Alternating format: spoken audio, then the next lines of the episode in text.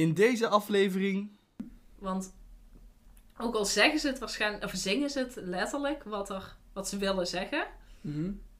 Maar toch is dat zingen zoveel makkelijker dan het gewoon zeggen. En dan gaan we daar in OP7 weer op door, maar dan met Ja. een kwantitatief Precies. onderzoek. En wat is het verschil tussen die twee? Oh, de score! Dit is een vieze, vieze vraag eigenlijk, hè? Nee, maar hier ben ik wel redelijk zeker over. Maar hou me niet... ons. Hou me niet... Gebruik ons. Nee, Nee, ik vind het heel leuk als je dat doet. Maar ehm, niet bij mij in de buurt. laat me nou uitpraten. Oké, sorry, sorry, sorry. Maar mijn premature baby... Ik denk sowieso Nee. toen je dat net zei, dat mensen denken... Hè? Met baby's, muziektherapie? Ja, Maar, Ja, nee, maar ik ben wel heel benieuwd. Nee, ik had een, eh, een stelling eigenlijk van... eh, je moet creatief zijn voor vaktherapie. Stel, er is nu een luisteraar. Mhm. En die denkt, ja, ik weet niet of ik creatief genoeg ben voor de opleiding. Ik kan wel wat tekenen, of ik kan wel wat van de instrumenten wat je net Mhm. benoemde, of ik kan wel iets van, ik heb wel iets van drama-ervaring, of ik kan wel, ik kan wel iets van dansen. Ik heb wel een paar TikTok-dansjes, weet ik veel. Maar ik denk niet dat ik creatief genoeg ben. Wat zou je dan adviseren aan die persoon? Een hele goede middag, of avond, of ochtend. Ehm, welkom bij de vierde aflevering van Theratypisch.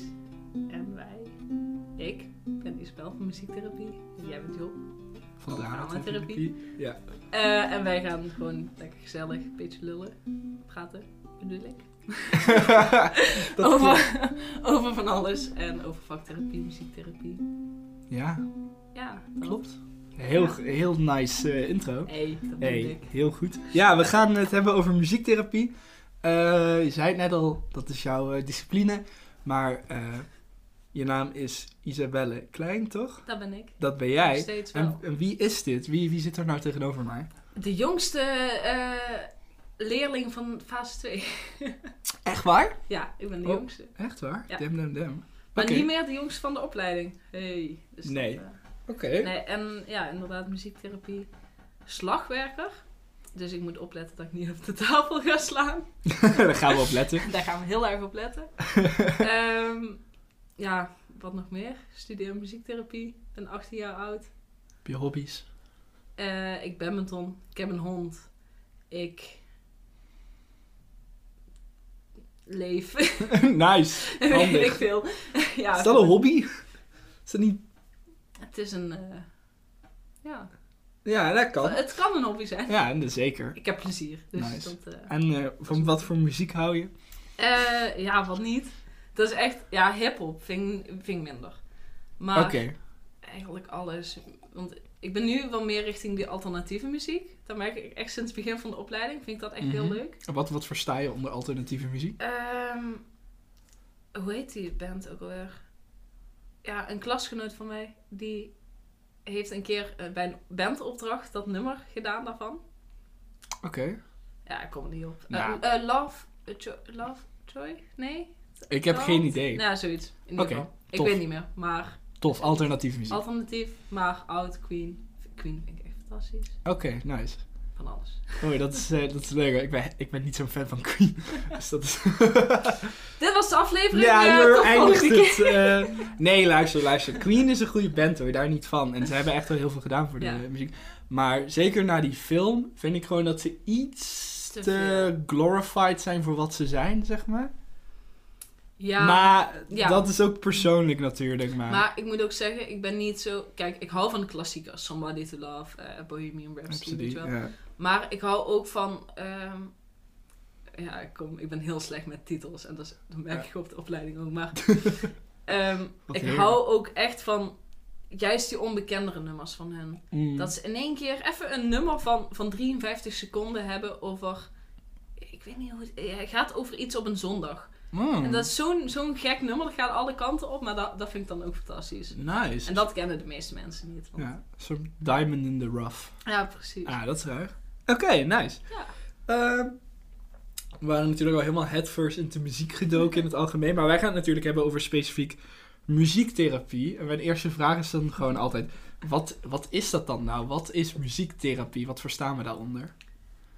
Ja, ik denk dat el- elke vaktherapeut is een vervelend, nou misschien niet elke, maar veel vaktherapeuten in opleiding zeker een vervelende vraag vinden. Ja, dat heb ik ervaren. Het is echt, ja, ik omschrijf het altijd, is een ervaringsgerichte eh, therapievorm, Mhm. waarbij muziek maken niet het doel is, Mhm. maar de behandeldoelen worden eh, geoefend, bereikt, behaald in de muziek. Dus muziek wordt ingezet als, als hulpmiddel en als, eh, als medium Mhm. in die therapie. Ja, want als, als ik het woord muziek hoor, dan moet ik direct natuurlijk aan hele nummers denken. Direct Mhm. aan een heel. Terwijl muziek is. Jullie maken volgens mij veel simpeler gebruik van muziek, toch? Ja, misschien is simpel niet het juiste woord, maar. Jawel, heel laagdrempelig. Eh, Heel veel improviseren. En onder improviseren kan je inderdaad een hele jam sessie verstaan. Waarbij mensen echt hele nummers schrijven en weet Mhm. ik veel wat. Maar je kan ook gewoon dat je om en om op een trommel slaat. Dat Hmm. is ook een improvisatie.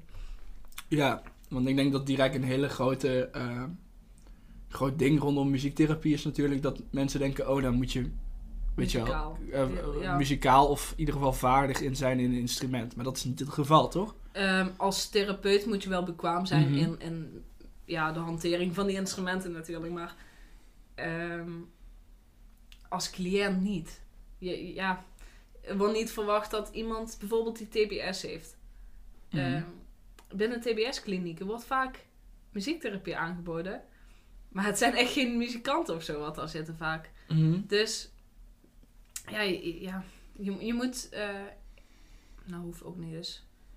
Je kan enige affiniteit daarmee hebben, dat je gewoon van muziek houdt of zo. Maar ja, je hoeft het echt niet te kunnen. En het, het doel is ook niet het leren binnen muziektherapie. Mhm. Kijk, als jij op een trommel kan slaan, prima. Daarnaast, als jij kan luisteren naar muziek, dat is eigenlijk het e- enige wat je moet kunnen. Dus je kan dove mensen niet behandelen dan? Nou ja, ik heb wel eens iets gehoord trouwens over muziektherapie voor doven. En dan ging het juist om de trillingen. Oh, zoals een gitaar of een... eh, Ja, en dat... Superleuk. Dat heb ik een keer ervaren ook. Want ik was eh, ja, bij Wigwam op vakantie met Mhm. eh, eh, gehandicapte kinderen. Ja. En er was één jongen die had hoorapparaten. Maar wij gingen naar het strand, water, zee. Oh, tof. Ja, niet handig om die hoorapparaten in, In te, doen. doen. Dus die uit. En ik had mijn gitaar meegenomen naar het strand. Dus wij waren bezig met zo'n hele grote parachute met van die, die kleurtjes. Oeh, met een bal. nice. En daarna hadden we een koekje met wat ranja. en ik had mijn gitaar erbij gepakt. En ik, ik zat zo een beetje te tokkelen, een beetje te strummen. Gewoon, ja, gewoon over die snaren te gaan. Eh, voor de mensen die niet weten wat strummen is. Ehm, en hij kwam helemaal zo voelen. Want ja, hij hoort toch niet of dat ding nou geluid maakt of Mhm. niet. Want hij was echt heel slecht horend. Maar helemaal met zijn hand erop voelen. Op een gegeven moment ook met zijn hoofd zo tegen die snaren aan. Dat was, dat was zo mooi. Oh, zo vet. Maar ik wil me wel echt nog een keer daarin verdiepen voor die ja, muziektherapie voor doven dan. Ja, lijkt me heel in- intiem of zo. Ja, Tenminste, zo klinkt het. ja maar dat was ook zo'n mooi moment zo. Ik zat, ja, ik zat gewoon lekker een beetje te tokkelen. En helemaal met ja, de handen zo daar tegenaan. Ja, want... wa- Oh, sorry, ja. Ja, maar het was ook mooi, want op een gegeven moment had hij door dat ik voor de muziek was. Want hij liep een beetje rond altijd. En hij kwam naar mij toe, pakte mijn handen vast en ging daar dan zo mee klappen.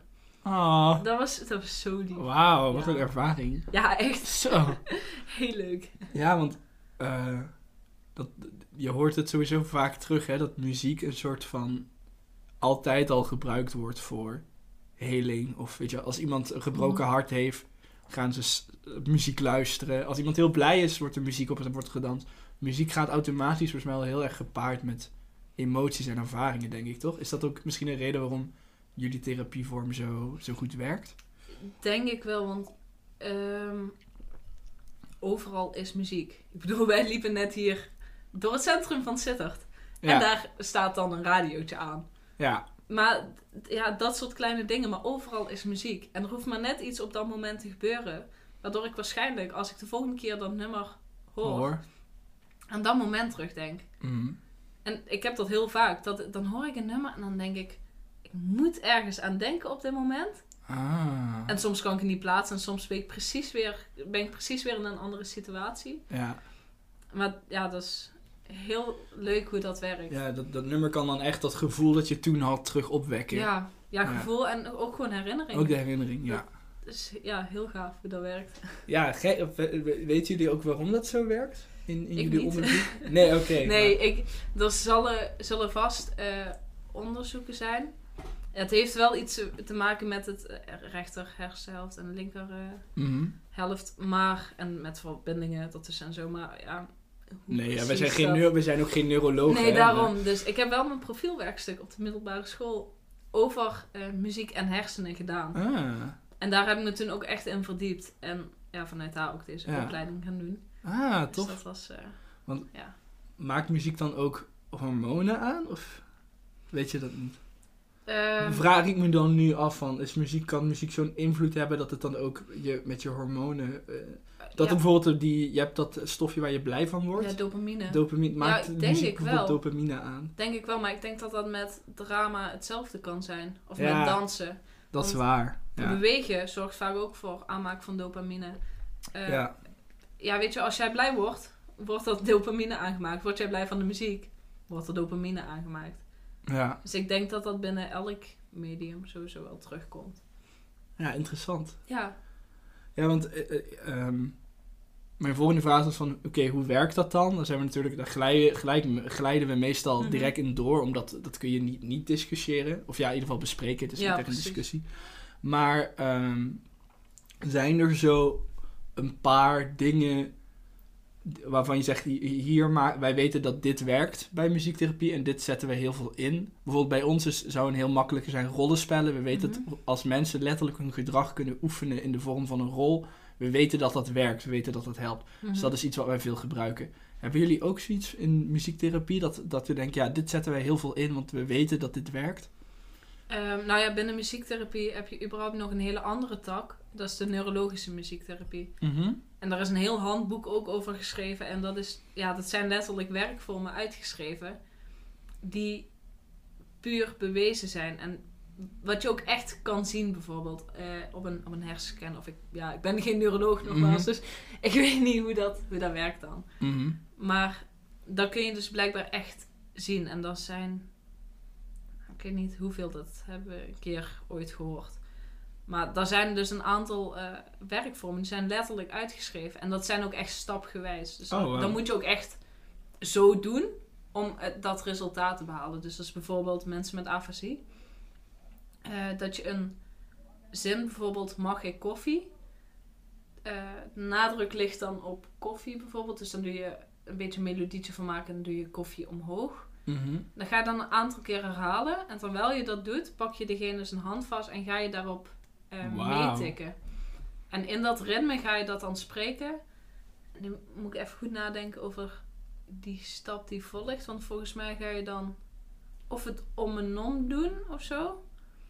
Of je laat de cliënt dat echt wel zelf doen. Maar dan zie je heel vaak door dat ritme te koppelen aan het, eh, ja, aan het spreken en dat, die melodie. Dat, dat is dan wel weer met die linker Dat en helpt heel rechter ja. eh, hersenhelft. Dat het creatieve wordt aan het Werk, eh, werk, ja, ja, je snapt ook ja, wel. het Het logische, rekenen, het logisch, logische gedeelte. het logische gekoppeld. gedeelte inderdaad gekoppeld. En dan kunnen mensen in één keer wel praten. Oh, wat vet. Dat, ja, dat is echt heel gaaf. En maar dan moet je ook een eh, aparte cursus weer vervolgen. Ah, heel veel eh, bijscholing. Nou, volgens mij een driedaagse cursus of zo. Oh, dus, oké. Maar ja, alsnog Maar is het toch alsnog- weer, weer... Oh, wel tof. wel voordat je je neurologische muziektherapeut mag noemen. Noemen. Oké. Ja, dat is wel, eh, Is dat iets wat je, wat, wat je interessant lijkt voor later? Of ben Ja. je nog zo het oriënteren dat het... Nee, ik zou dat eh, zeker willen doen. Mhm. Want ja, je leert er sowieso heel veel eh, van. En ik denk ook, door dat te doen, misschien krijg je weer inspiratie voor andere dingen. Dan niet neurologisch, maar wel gewoon voor werkvorm of zo. Dus ja, je kan er zeker veel van leren. En daarom zou ik dat ook zeker willen doen. Ik weet alleen niet of het eh, nodig is in een doelgroep die ik zou willen gaan doen. Mm, dat moet er wel op aansluiten Ja, natuurlijk. precies. Want Ja, ik denk, ja, binnen, binnen revalidatie, ja, 100%. Ga dat doen. Daar heb je denk ik heel veel aan, maar misschien binnen. Ja, eh, kan even niet op een doelgroep, doelgroep komen. Misschien zelf, zeg ik dadelijk iets Iets- ja, helemaal niet waar is. Dat is sowieso altijd wel. Wij, wij delen hier gewoon Onze kennis. onze kennis die we op dit moment hebben. En we proberen natuurlijk.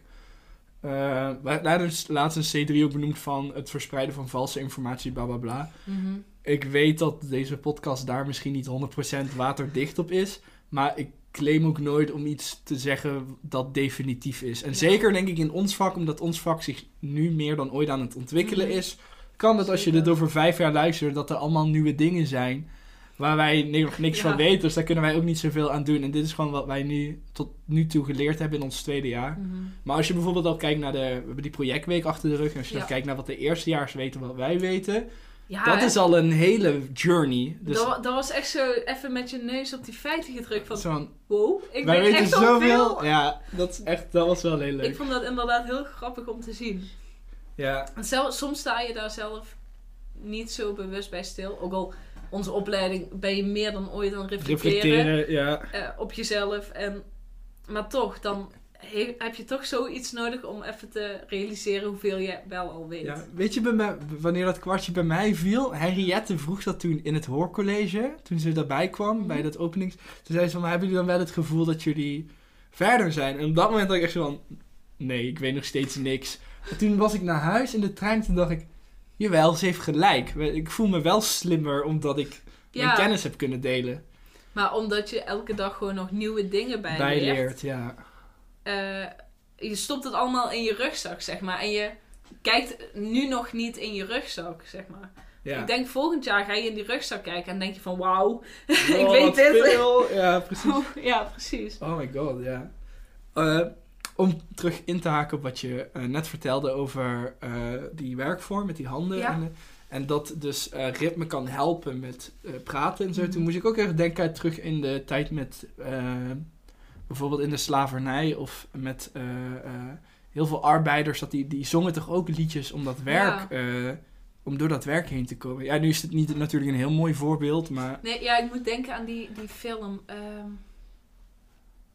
zoals ik al zei, ik ben heel slecht met titels. of Die, eh, Le Miserable? Miserable? Le Miséra- Is dat die, die Franse film met Die die, man in die rolstoel? Ja, en, volgens mij wel. Daar ja, heb je ook inderdaad op een gegeven moment dat die gevangenen helemaal zitten te zingen en zo. Daar ja, moet ik nu of, aan of denken. bijvoorbeeld op van die, eh, van die eh, schepen in de Gouden Eeuw. Van Ja. die, die, die, die matrozen die zongen al- allemaal ja, zeeliederen. gewoon omdat, eh, ja, om in, in sync ook bijvoorbeeld dingen te hijsen. Mhm. Of eh, dus muziek, eigenlijk gebruiken we muziek. Wat jij zegt, jij gebruikt muziek om therapie te geven. mhm. Eigenlijk gebruiken wij echt al eeuwenlang muziek voor bepaalde taken eigenlijk. Ja, en dan was het echt om dat te bekrachtigen. Om Ja. tegelijk op hetzelfde moment allemaal die kracht in te zetten om iets... Ja. Ja, om te roeien of om iets op te... en ik denk eh, ook een gevoel van samen. En Ja, precies. Dus- ja, denk ik ook. dan is het eigenlijk, nu ik er zo over nadenk, best wel gek eigenlijk dat, dat, dat er nog zoveel eh, eh, eh, eh, twijfel is over vaktherapie, of in ieder geval over muziektherapie. Muziek, ja. Terwijl we doen het echt eigenlijk al eeuwen als we deze re- redenatie doorvoeren. Mhm. Dus dan is het heel raar eigenlijk. ja, aan de ene kant heb ik soms echt het idee als ik zoek naar literatuur of zo. Voor als we een behandelplan moeten schrijven, weet je wel. Ja, Dat ik echt even, oh, waar haal ik al mijn literatuur? Waarom is dit nog niet, niet onderzocht? En waarom is dat nog niet onderzocht? ja, Maar als ik dan inderdaad zoiets zeg en ehm, het daar weer over heb, dan denk ik van ja, eigenlijk is het allemaal zo duidelijk en ligt het voor de hand of zo. Maar niemand heeft het dan opgeschreven. ja. Of, of niemand Of- wil het, wil het ja. vastleggen. Ja. Nee, precies. Maar het is ook heel lastig vast te leggen. Mhm. Want die mensen deden dan wel, dat zingen en tegelijk. En, maar ja, hoe kan je die werking daarvan nog vaststellen? Weet? Ja, je kan niemand meer interviewen. Je kan Nee, geen eh, kwalitatief precies. onderzoekje doen eh, hoe, Nee. of dat echt zo werkt. Absoluut niet. Nee, dus het is heel logisch dat het dan nog niet, eh, dat we nog zoveel twijfels daarover hebben. ja. Maar aan de andere kant, ja, ja, ook weer niet of zo. Hm. Goed verhaal. Ja, goed verhaal. Ja, want ehm, daar wou ik het ook heel graag aan hebben. Ik had jou gevraagd om dat album van Nirvana te Mhm. luisteren. Dat, eh, het eh, MTV Unplugged Ja. album is een heel bekend album. Heeft ook volgens mij awards gewonnen. Ehm, ik ben een huge Nirvana fan, dus ik kan ook geen... eh, ga ik nu al zeggen, ik kan geen ehm, objectieve mening geven over deze Mhm. band. Want ik hou gewoon heel erg van Nirvana. Maar mijn punt is van dat album is dat het een soort van heel erg, een heel erg persoonlijk album is eigenlijk. Of het is een heel erg ehm, triest album, ook omdat een Mhm. paar maanden nadat dat album is opgenomen, hebben ze dus Kurt Cobain in zijn zolder gevonden. Heeft hij zichzelf met een shotgun, Mhm. ehm, nou ja, zelfmoord gepleegd. Ehm, en het is een soort van, daardoor is het ook een soort van melodramatisch album geworden. Maar alles is op akoestische gitaar, al hun bekende nummers. Ze hebben ook, volgens mij van David Bowie zit er een nummer tussen, van de Meat Puppets. Eh, Zo, The Man ik Who- niet geluisterd. De, dat was me niet opgevallen. eh, The Man Who Sold the World is van David Bowie origineel. Mhm. En eh, volgens mij Plateau, of Plateau is van Meat Puppets Oh, origineel. Maar in ieder geval... En zoveel van die nummers die hij gespeeld heeft hebben met de dood te maken. Er zitten allemaal... Mensen Mhm. hebben dat helemaal kapot geanalyseerd. Dat vind ik niet per se heel mooi, maar... Waar ik heen wil met dat album is waarom ik je dat niet luister, is omdat ik daar een soort van heel erg de kwetsbaarheid van die man hoor. En van, van die Kurt Mhm. Cobain. En je hoort zijn suffering, denk ik heel erg. Want hij had heel veel problematieken. Ja, daar Hij, had inderdaad... chronisch, hij was chronisch ziek, hij had iets in zijn rug, hij was gewoon depressief. Hij had al een paar zelfmoordpogingen, hij is dat Oh, gewoon niet, ja, hij, hij is, zat al gewoon niet lekker in zijn vel. En eh, wat ik in de vorige aflevering met Loeke ook besprak, was dat ehm, onze disciplines een manier kunnen zijn om iemands pijn om te zetten in kunst. Mhm. En ik vind dat je bij Kurt Cobain van Nirvana dat heel erg hoort. Hoe hij zijn pijn omzet in De Muziek. muziek, ja. en ik dacht, dat is misschien wel een van de vetste eh, dingen waardoor ik overtuigd ben van muziektherapie. Omdat je het gewoon bij gewone artiesten hoort. Bij Kurt Cobain hoor je het. Bij Eminem hoor je dat. Als je vroeger Mhm. met al zijn agressie en woede die hij als jonge gast had... hoor je in al zijn nummers zoals Slim Ja, Shady en, Klopt. en dingen. En hij is zo agressief en zo vulgar. Maar dat komt gewoon... Daar zit wel zijn hart 100% in. Of Mhm. met Bo Burnham, eh dat is een comedian die in de Lockdown Inside heeft gereleased met ook, eh, ook waar hij ook met mentale problemen Mhm. struggelt. In al zijn shows benoemt hij dat wel. En hij schrijft dan een soort van comedy songs over alles wat hem dwars zit. Maar dat soort artiesten die een soort van heel puur hun mening of pijn of hun eh, gemoedstoestand om kunnen zetten in muziek. Mhm. Hoe denk jij daarover?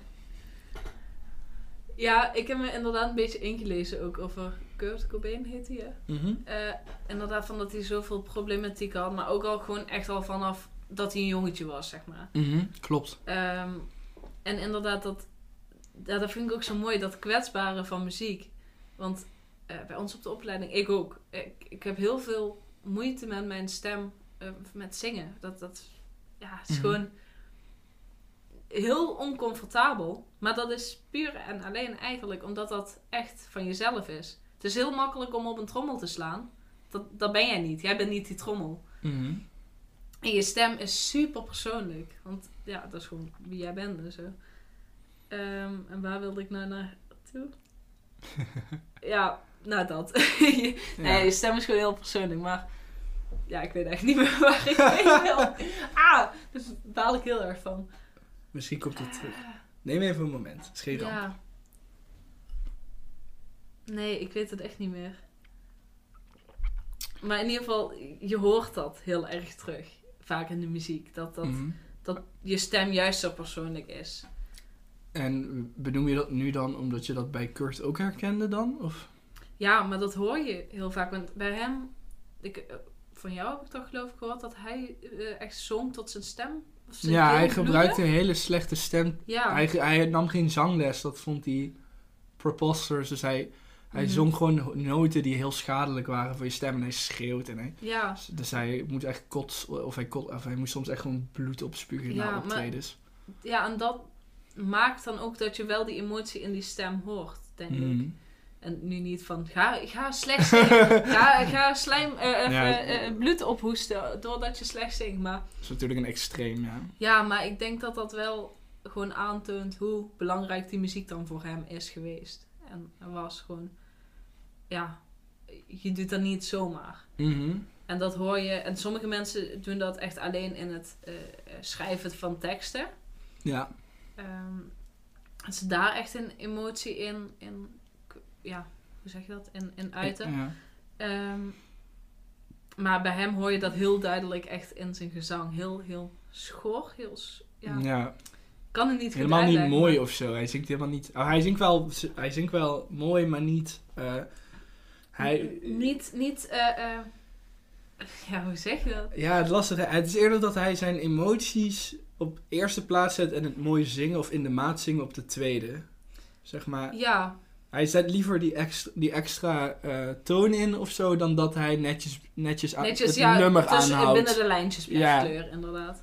Ja, precies. Maar dat, ja, ik vind dat, ik vond het echt heel vet. Heel vet eh, om ook te luisteren. En veel van de nummers kende ik wel. Maar Ja. ik heb een beetje zo op de achtergrond, weet je wel, zitten luisteren. Want ik kan gewoon mijn focus er niet bij houden als ik echt nee, twee ik. uur lang naar een album ga luisteren. ja. Nee, dat, Ehm, dat snap ik. Maar ja, je hoort het heel erg. Het is wel echt heel, heel vet om naar te luisteren. Ja, want stel nou in, in, om het terug te koppelen naar muziektherapie, Mhm. is dit ook wel iets waar jullie bijvoorbeeld, als je merkt bijvoorbeeld een cliënt heeft heel erg die behoefte. En dan niet per se, misschien niet per se om een eigen nummer, maar in ieder geval om die omzet te maken. Is dat iets? die emotie te uiten. Ja, emoties te uit de muziek. Mhm. Begeleiden jullie daar dan in en hoe? Ehm, nou, ik moet zeggen, ik ben heel erg geïnteresseerd in songwriting, maar we zijn er nog niet heel veel mee bezig geweest. Mhm. Ehm, maar ik weet wel bijvoorbeeld van een gastdocent hebben wij vorig jaar ergens gehad, die werkte binnen de forensische psychiatrie. Oké. En die, eh, die had- dat was ook heel mooi. Zij had ook fragmenten van één cliënt van haar had ze bij zich. Oh, wauw. Ja, dat was heel, heel grappig en heel, of ja, grappig, heel gaaf om eigenlijk te horen. Want hij was best wel onzeker. Mhm. Eh, want dan hoorde je hem ook.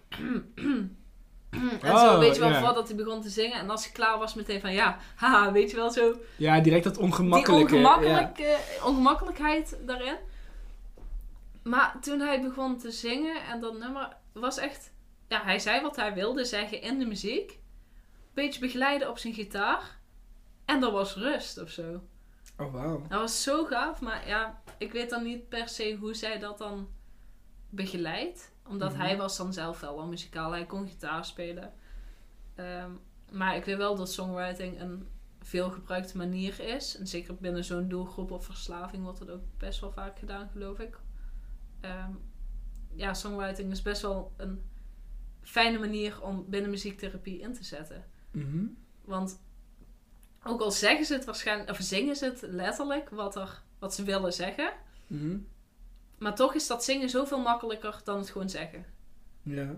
Dus Is dat niet ook zo'n eh, zo'n quote van een of andere film of zo? Dat ze zeggen van, ja, als je het niet kan zeggen, dan Zing zing, het dan. je het. Ja, of zing het dan. Ja, zoiets. dat weet ik niet. Maar dat is dan echt waar dus eigenlijk wel. Ja, eigenlijk wel. Want Wauw. ja, dat, ja, dat, is zeg maar. dat- het is in het medium, dus dan is dat minder eng of minder Mhm. eh, kwetsbaar. Ook al ben je, is je stem zo kwetsbaar. Ja. En ja, je hebt natuurlijk wel best een goede therapeutische relatie ook nodig.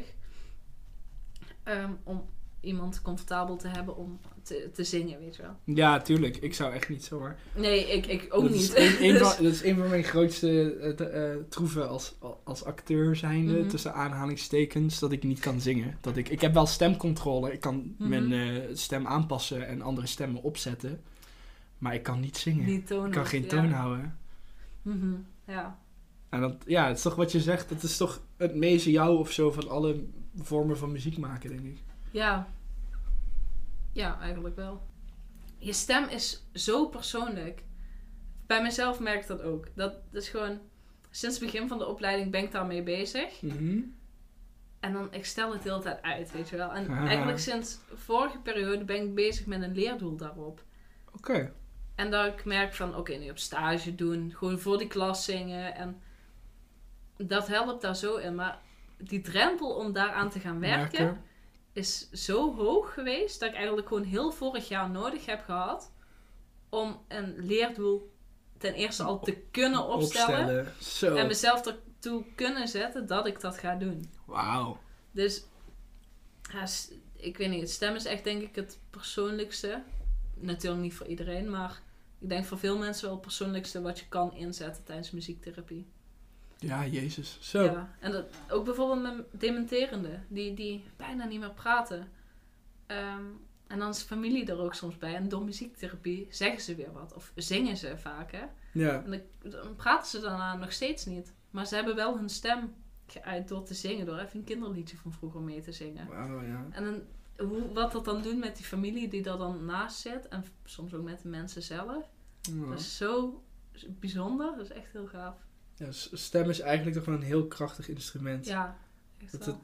Zel, like bij, zelfs bij ons medium is dat stem is zo. Wij leren ook ehm, onze stem richten, leren wij Mhm. vanuit onze buik. Als wij hard moeten spreken, als we een hele zaal Ja. moeten vullen zonder microfoon.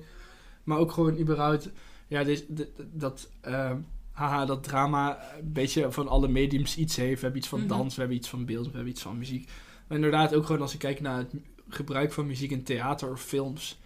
Dat is toch interessant dat als het dan een hele emotioneel moment is in een film of zo, dat daar toch dan droevige muziek onder staat. En dat dat Ja. gewoon.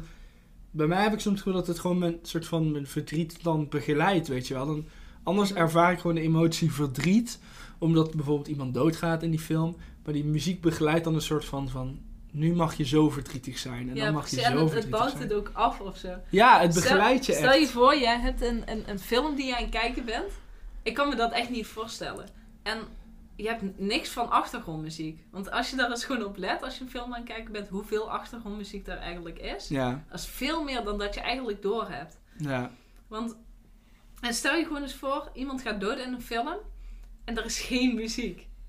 Heel, ar- ar- ja, heel raar. Stel, stel je het beeld voor. Iemand ligt in een ziekenhuisbed en in één keer gaan die piepjes zo. En hoor je zo piep. Het is op zich wel sterk. Ik denk dat dat... Ik, ik snap je punt. Ja, Maar ik denk dat dat wel een bewuste keuze kan zijn als filmmaker. Omdat dat als er, zeker, geen muziek, als er geen geluid is of geen muziek... Dan ontstaat er ook een soort ongemakkelijkheid. Mhm. En bijvoorbeeld het feit dat dan iemand doodgaat kan heel naar zijn. En als je dan alleen een piep hoort, komt dat wel misschien wel harder Ja. binnen dan muziek zelfs. Of wat ik ook heel onsmakelijk vind, is als je een, een antagonist in een film hebt. En die dan heel scary is of zo. En, en dan geen muziek. En dan is hij aan het eten. En dan hoor je alleen maar zijn smakgeluiden of zo. En er is verder geen muziek. Of een hele spannende scène heeft soms helemaal geen muziek nodig. Omdat het dan de acteur is die alles. Ja, klopt. Maar ja, ik, ik kan het me niet voorstellen, want waarschijnlijk daarna komt toch weer iets van muziek of zo. Ja. Dat denk ik dan. Ik kan me niet voorstellen dat het bij die piep blijft. Ik kan me wel voorstellen dat ze even die keuze maken om daar niks te doen. Ja. Ja, ik moet Ja. nu ook ineens denken aan... Ik weet niet of je ooit eh, Lord of the Rings gezien hebt. Nee, Ah. het slecht hè? nou, I mean, het is, het is either iets voor je of niet. Ja, ik wil Ik heb, ze als, ik heb ze als kind gezien en met mijn opa. En daardoor vind ik ze altijd heel Mhm. leuk. Ehm, maar in de derde film wordt het moment ook ehm, super gaaf. Dan gaat er een soort van kleine groep soldaten... Gaat er eigenlijk om een soort zelfmoordmissie. Mhm. Eh, en de leider van die groep is een zoon van de stadswachter van die stad. Ja. Maar hij doet dat gewoon omdat dat de wish van zijn vader is. En die vader, het boeit- die vader is al een zoon verloren. Dus het Mhm. boeit, die andere zoon boeit hem eigenlijk niet meer. Hij is heel narcistisch en heel... Ja. Dus hij zegt van, je moet dat doen, want je bent toch niet zo goed als je andere broer die er niet meer is. Weet je wel? Ja, Mhm. daddy issues sowieso. en hij gaat het dus maar doen. En je ziet dat in een afwisseling. Hij gaat dan eten, heel onsmakelijk, close-up van zijn mond en zo. En hij vraagt aan eh, een van die hobbits of die kan zingen. En, en of die kan zingen. En hij gaat dan dus een heel. Met alleen stem, volgens mij. Volgens mij zit er verder geen muziek achter. Gaat hij een liedje, een heel droevig liedje zingen. En ondertussen zie je die, die mannen op die paarden op dat ding inrijden. En je ziet gewoon dat ze helemaal afgeslacht worden. En dat werkt. Maar die stem is zo Ja. krachtig. Dat is Oh, echt. heel eh, gaaf. eh, nu wel, nee, goed, motivatie om die film te kijken. kijken, ja. Alleen de derde film. De Ja. eerste twee ook gewoon dat je niet Nee, ga, aan de hand dan- is. nee, nee, nee. Dan ga ik de eerste twee ook wel kijken. Ik- Anders ja. kan ik niet aan. Ze zei, ja, ik raad ze wel aan. Maar goed. Ehm, ja, zullen we dit een beetje zo afronden? Of wil je nog iets kwijt over... Het gaat wel over de werking van muziektherapie. Hebben we eigenlijk op heel veel vlakken besproken. Ja.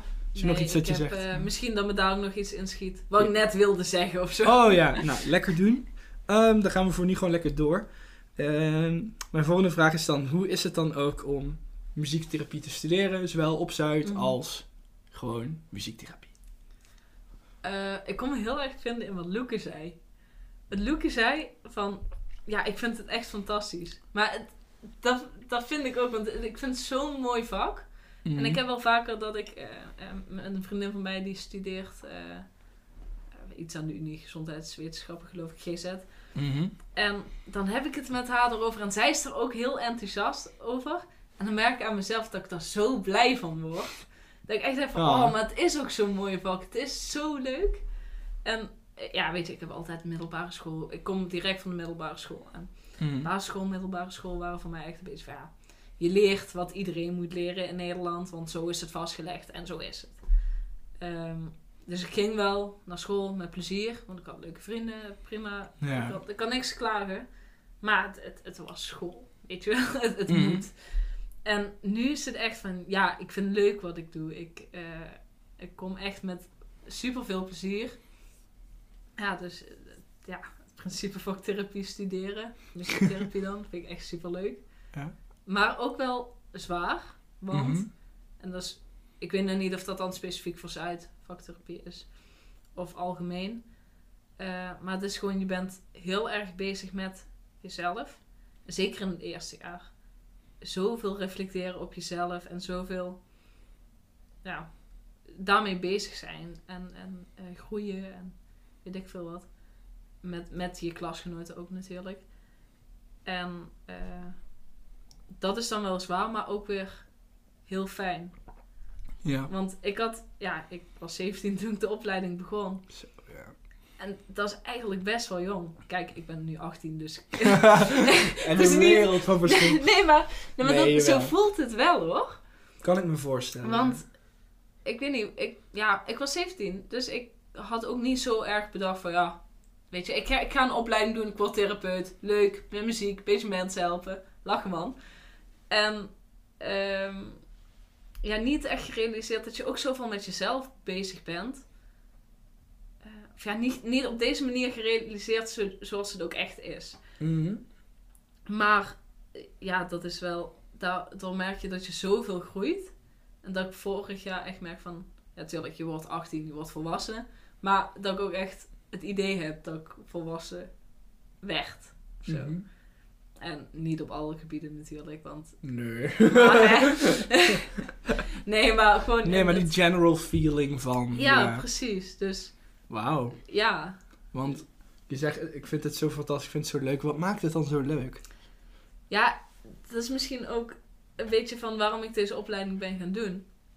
Ik heb altijd iets gehad, ik wil iets met mensen doen. Ik wil niet een, een hoe zeg ik, 9 tot 5 eh, kantoorbaan, een beetje eh, typen en Mhm. vergaderingen bijzitten. Natuurlijk zit dat in dit. Zit het hier ook wel ook, erin? Maar Ja. anders. Ik wil gewoon onder de mensen zijn, met mensen bezig, mensen helpen. ja. Leuk, weet je wel. Ik hou van mensen. Dus dat vind ik gewoon al helemaal leuk, want dat komt hierin terug. Mhm. En muziek. Punt. Ja. ja, ik weet niet. Ik heb eh, vroeger in een kinderkoortje gezeten. Aha. Eh, vond ik eigenlijk helemaal niet leuk. Oh. Maar, o jee. jee. Nee, maar dat heb ik wel een tijdje gedaan. En eh, ik ben eigenlijk pas op mijn vijftiende begonnen met slagwerk. Nee, grapje. Wauw. Nee, nee, sorry. Dat Oh. zeg ik verkeerd. Hoe oud ben je in de derde klas normaal? Groep 3 bedoel je? Nee, de derde klas middelbare school. Hmm, 12, 13, 12. 14, Ja, 15? misschien wel, hè? Nou, 15. Zeg dat ik op mijn veertiende, vijftiende eigenlijk pas ben begonnen met Oh, dat- slagwerk. Is eigenlijk best wel laat. Ja, wat de hel.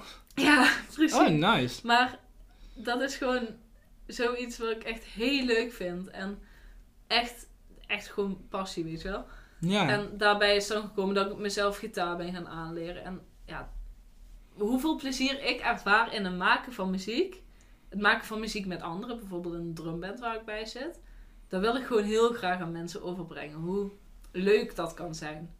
dus- Oh, Ja, wat mooi. ja dus het is gewoon topvak. Nice. Ja, toch? ja. Ah, damn. Wat een goed antwoord dit. Thanks. Ja. En dus dat is een beetje zo het vak. En als je het zo wel specifiek over Zuid zou moeten hebben. Nee, ja, dat zijn mensen die anders erover denken en mensen die misschien kritischer erop zijn. Maar ik vind, zeker als ik mensen, vrienden van mij over andere opleidingen hoor, dat ze helemaal niks doen met feedback, vind ik dat ze dat op Zuid echt fantastisch doen. Mhm, absoluut. Dat wij, dat wij feedback geven en de volgende periode zijn de randvoorwaarden weg, bijvoorbeeld. Omdat die, ja. of veranderd, omdat die, die eigenlijk gewoon totaal nutteloos waren. En omdat mensen daarop zakten en zo. Ja, dat was echt ridiculous. Ja, hè. dus ja, dat soort dingen, dat vind ik echt super goed. En zeg maar, als ik denk over wat vind ik slecht op Zuid, Mhm. ja, soms heb ik lange dagen, soms is de roostering gewoon niet Maar ja. chill. Maar dan denk ik ook, waar is dat niet? Ja, Dus dat is een heel goed punt. ja, ik vind het prima op Zuid. Ik, eh, en het is lekker dichtbij. ja. Ik ben ook nergens anders gaan kijken. Nee? Dat, nee, ik eh, alleen hier. En eh, zeg maar, vind je dat het eh, dat je genoeg ruimte krijgt? In, eh, want wij zitten dan bijvoorbeeld in één gang en. Wilderen zit in de kelder en Dans zit in een, Ja. in een eigen hoekje. Wij zitten een beetje bij elkaar, weet je wel? Wij, Ja. Vorig jaar, wij zagen elkaar veel, want wij zitten in dezelfde gang. Klopt. Maar en dan zag je bijna... dans zagen we eigenlijk niet, als we eerlijk zijn. En, maar dat is ook wel, dat heeft natuurlijk ook met die groepsdynamiek. Ja. De dans heeft een hele andere groepsdynamiek dan bijvoorbeeld drama had. En drama is sowieso al heel extern. Mhm.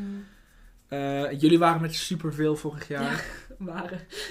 Ja, nu zijn we even groot volgens mij onze klasse. Eh, ja, precies. ja, precies, ja.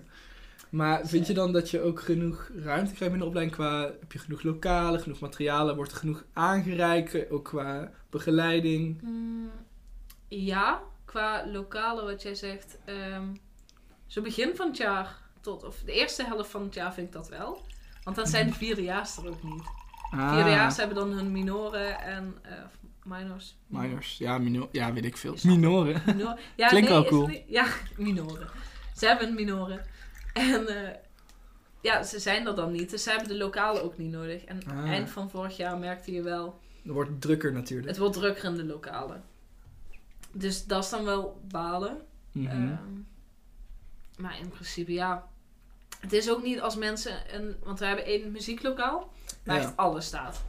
En Ja. het andere muzieklokaal heeft bijvoorbeeld geen djembe's, geen conga's, geen... dat eh, is het lokale bij het delen, toch? Dat is het, ja, gemixt drama Met en dat rode tapijt. Ja, het hele mooie rode. Oh, zo mooi. Maar daar hebben we, hebben geen djembe's, conga's, geen Nee, klopt. bongo's, geen klein slagwerk. Maar het is ook geen probleem als in, de andere, in, eh, in het andere lokaal een les bezig is of een, iets anders. En je klopt even aan en zegt, hey, mag ik even drie djembe's lenen? Of mag ik even dit hebben Mhm. of dat? Dus ja, het is soms wel even druk, maar het is geen, geen probleem. Nee, en eh, wat ik een beetje terughoor nu van wat je zegt, is dat, dat jullie dus ook allemaal heel be- redelijk bereid en heel open zijn. Van, ook gewoon alles delen. En, Ja, eh, ja, kijk, natuurlijk heb je soms iemand die een beetje na aankijkt van... "Oh, wij waren hier bezig, waarom ja je ons?" tuurlijk, oké. Maar ja, ik, ik zou ook even als ik druk bezig ben met iets of heel geconcentreerd... Als je echt en midden in iets zit, ja, zeker. Tuurlijk, dus dat, dat is heel begrijpelijk. Maar ik vind dat er gewoon prima mee wordt omgegaan. En begin van vorig jaar, weet ik wel, kregen we nog wel vaker mailtjes van... Ja jongens, we hebben weer eh, melding, of melding, eh, een berichtje gehad dat de muzieklokalen zo rommelig waren. en we, kregen wij de schuld, hè? ja, maar Dat dat, was zo balen. ja, maar dat, dat ervaar ik de, ja, ook als het rommelig bij ons is, geven wij ook het eerste jaar. Ja, Alhoewel, to be fair, dat valt best mee. En wij zijn het meestal niet, want wij zijn echt heel netjes. Dus. ja maar, Maar- dat hadden wij dus ja. ook. Wij waren best wel netjes en zetten meestal, natuurlijk zal er vast wel eens zijn dat we Ja. een paar stokken of het een of het ander gewoon hebben laten liggen. Maar over het algemeen deden we dat wel netjes en dan hadden we echt zoiets van ja, nee, maar ik vind het, eh, vind het goed op Zuid. Ja, en ook Ja. qua lessenpakket zo. Eh, ja, ik heb zo mijn dingen waar ik eh, eh, zeg dan minder mee heb. Bijvoorbeeld onderzoek doen. Ik, ja. Ha, same. Alhoewel, ik vind wat we nu gaan doen wel leuk. Nu vind ik het leuker, maar nu koppelen gaan we- het aan de praktijk. En dat is leuk. Ja, Dus dan... Hè? misschien, misschien wel leuk om te vertellen, want we, we zitten nu in OP6. En wat gaan we nu doen? Wij gaan een eh, kwalitatief onderzoek. Dus, dus meningen eh, en... Wat was er nog? Meningen, Ervaringen. ervaringen. En eh, ja, dat soort dingen. Aan de hand daarvan gaan wij een onderzoek opstellingen om dat te onderzoeken. En dan gaan we een werkvorm in een medium doen. Gaan we filmen, ja, analyseren, en zo'n... eh, observeren en ja, wel, ja, onderzoeksvraag beantwoorden. Toch? ja, en dan gaan we daar in OP7 weer op door, maar dan met een kwantitatief Precies. onderzoek. En wat is het verschil tussen die twee? Oh, de score! Dit is een vieze, vieze vraag eigenlijk, hè? Heel vies. Ik help je als het niet Ik ben blij dat we het vorige week nog in een college hebben gehad. Dus als ik nu fout heb, is het ook al heel erg. Nee, Nee, eh, kwalitatief, dat gaat dus echt om meningen. Ehm, bijvoorbeeld, je biedt muziektherapie aan bij eh, mensen met een depressie en je vraagt erna hoe, hoe ben je gestemd? Hoe was je gestemd, zeg maar, voordat Mhm. je die muziektherapie kreeg? En hoe nu? Dus dat is echt mening. ja. En ehm, kwantitatief, ik vergeet die naam altijd. Dat is echt, bijvoorbeeld, je gaat een ander onderzoek doen met mensen met heel veel eh, ehm, spanning. Mhm, Daar ga je muziektherapeutische interventie op toepassen. mhm. En je meet bijvoorbeeld door ehm, huidgeleiding, dus eh aanmaak van zweetklieren of hartslag. mhm. Ehm, wat, wat, dat, nee, wat voor een effect muziek daarop heeft. Ja, dus echt de cijfers, de, de feiten, de... vaak met cijfers samengezet. Ja, hè? precies. Ja, dus eigenlijk, wat ik nu hoor zeggen is, kwalitatief is altijd, eh, eh, wat is het effect? Wat is de dingen? En kwantitatief is, is er effect? Ja, en of welk, welk effect? effect? Ja. Of ja, nee, wacht even. Nee? Welk effect is denk ik ook, eh, kan ook kwant... Dat kan... Kan dat is ook mix kwalite- met Ja, dat, dat- denk ik. want wat is het effect kan subjectief zijn per persoon. Maar of er effect is, dat kan een ja of Ja. nee zijn. En dan kun je dus is de ja's en de nee's kun je tellen. Ja, precies. Je hebt het gelijk. Dus eh, schrijf het op. Als jullie C1 eh, krijgen, dat krijgen jullie dit jaar nog zelfs, toch? Volgens mij eh, Ehm, eind laatste periode, denk ik. Of derde. wordt het heel belangrijk, ja. Maar volgens mij eerder al. Maar dan weten jullie het nu al. Ja, precies. Gebruik ons als bron. Eh Ja, eh, je mag het... Theratypisch aflevering 4. eh 21... Nee, wanneer, ja, ik weet niet on- 21. wanneer die Oh, online dat weet ik ook niet. Nou, Maar je, mag, je 2022. kan sowieso gewoon klein en... Wacht, A, B, C, D, E, F, G, H, I, Kleine J, leerschool. J, K, L. Ja, kleine, kleine leerschool 2022. 22, nog Woe. wel. Nice. Nice. Gebruik onze bron. Gebruik onze bron maar. Ehm, volgens mij kan dat oprecht. Volgens mij mogen ze dat gewoon. Als je er net APA... Er is een blauw APA-boekje. Volgens mij kun je podcasts als bron Ja, maar daarbij moet ik wel zeggen dat we net hebben gezegd, of dat jij We net eerder hebt hebben gezegd, gezegd van, we zijn niet de meest betrouwbare bron. Ja. Nee, maar hier ben ik wel redelijk zeker over. Maar... eh, Hou me niet... Hou me niet... Gebruik ons. Nee. Hou mij niet eh, eh, verantwoordelijk als het fout geteld wordt. Nee. Maar goed. en, En door. en door. Ehm, ja, want een andere vraag was nog van... eh, jullie hebben volgens mij wel de meeste vakken van alle mediums. Ja, wij hebben bijscholing. Jullie hebben echt veel bijscholing voor zo. Tenminste, zo heb ik het ervaren altijd. Wat voor bijscholing Wij hebben jullie allemaal? hebben, even kijken, ehm, drie keer in de periode twee, nee, drie keer per periode drie uur Zo. pianoles. Maar die drie uur worden dan opgesplitst per twee personen. Dus elk tweetal heeft een uur pianoles. Oké. Dus drie uur per periode. Dan hebben we gitaarles. Ehm, dat is volgens mij hetzelfde opgedeeld, alleen dan in zes keer anderhalf uur. Waarin we in drietallen drie kwartierles hebben. Mhm. Dus zes keer drie kwartier eh, per periode ook weer. Dus Zo. ehm, vaak is het in het begin van de periode om de week. En de laatste paar weken is dat vaak elke week. En dan hebben we nog in het eerste jaar en tweede jaar... eh, de laatste twee periodes allebei... eh, bijs- be- bijscholing stem. Hm. En dan heb je een half uurtje pp per week of om de week Oké. eh, ja, zangles. En in het tweede jaar is trouwens eh, gitaarles alleen het, de eerste twee periodes. Oké. Dat moet ik er wel bij zeggen. Ja, want ik, ik had het in de vorige aflevering met Luke er ook over van. In het eerste jaar ben je nog heel erg bezig met je, met je medium en je Mhm. discipline ontdekken en kunnen. En eh, dat zal voor jullie niet anders zijn, denk ik. Mhm. Maar is er een soort van requirement van... Kijk, bijvoorbeeld bij beelden denk ik dan dat er niet een soort van grens is van hoe goed je iets kan, zeg maar. Mhm. Terwijl, volgens mij is er bij jullie Ja, wel een soort wel. van minimum van wat je moet kunnen, denk ik, toch? Om, Ja. om effectief therapie te kunnen aanbieden. Bij ons eh, was dat nog niet. En ik moet ook zeggen dat ik daar heel blij ben, mee ben geweest. En niet omdat ik misschien denk dat ik het niet had gehaald. Alhoewel ik in het afgelopen jaar wel echt, echt stappen heb gemaakt in mijn eh, muzikale vaardigheden en zo. Mhm. Ehm, maar wij hadden helemaal niks. We moesten een motivatiebrief schrijven en inderdaad een gesprekje. En Wauw. dan was het van, hé, hey, ik ben aangenomen. Dan moest je gewoon zeggen wat je kon, zeg maar, van muziek. Dus ik zei, ja, ik kan tabs lezen, piano kan ik een beetje spelen. En ik speel slagwerk. Heb ik drie jaar les in nu. En gitaar helemaal niet? Ja, t- eh, tabs op gitaar. Dus, Oh, eh, sorry. eh, Oh, nee, ja, maar niet uit. Dus ja, tabs op gitaar. Dat, dat was wat ik kon. Ja, prima. Oh, nice. Ja, nice. En dan kreeg ik een advies, een advies, was het positief Ad- advies met aandachtspunten? Dat ik Ah. mijn eh, pianospel nog wat moest opkrikken. Dat heb je Eh. gedaan.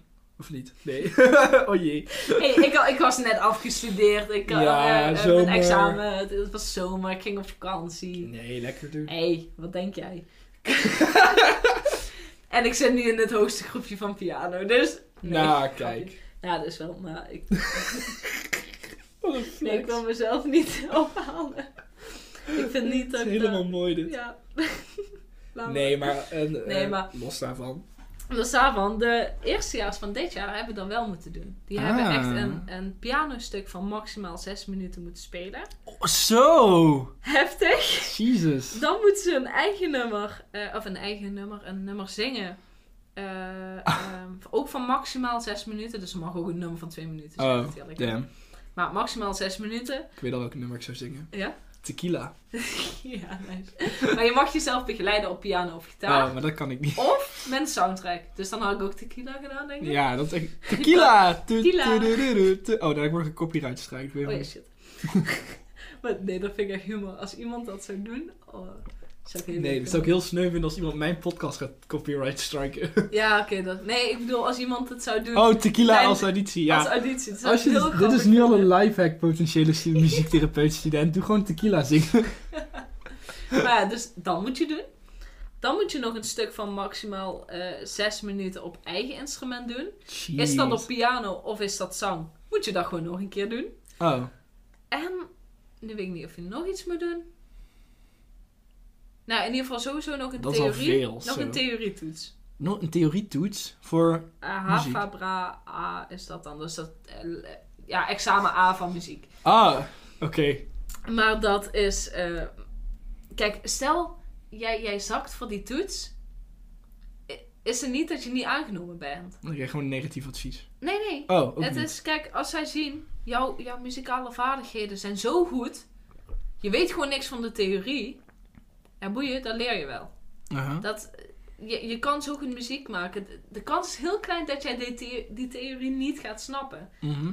Andersom kun je wel wat piano spelen, een beetje zingen, maar ook niet helemaal top. Maar ben Mhm. jij theoretisch heel goed? Prima, je leert het wel. Ben je allemaal op nul? Ja, Dan wordt het lastig. dan wordt het lastig.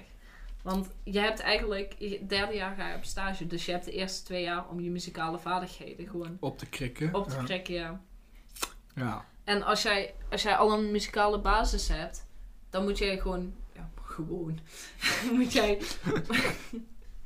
gewoon even die eh, therapeutische technieken erop leren. Oh ja. Gewoon, doe zo even. eventjes. Ja, precies. Dat is eh, Ja, een joh. half uurtje werken. Oh. Nee, Nee, maar kijk, dan hoef je je niet meer bezig te houden met hoe bespeel ik dit instrument. Maar kan je puur en alleen op die techniek Ja. richten. Ben jij nog zo beginnend, ja, dan ben jij gewoon veel te veel bezig waarschijnlijk, of veel te lang nog bezig met alleen je instrument leren te beheersen. Mm.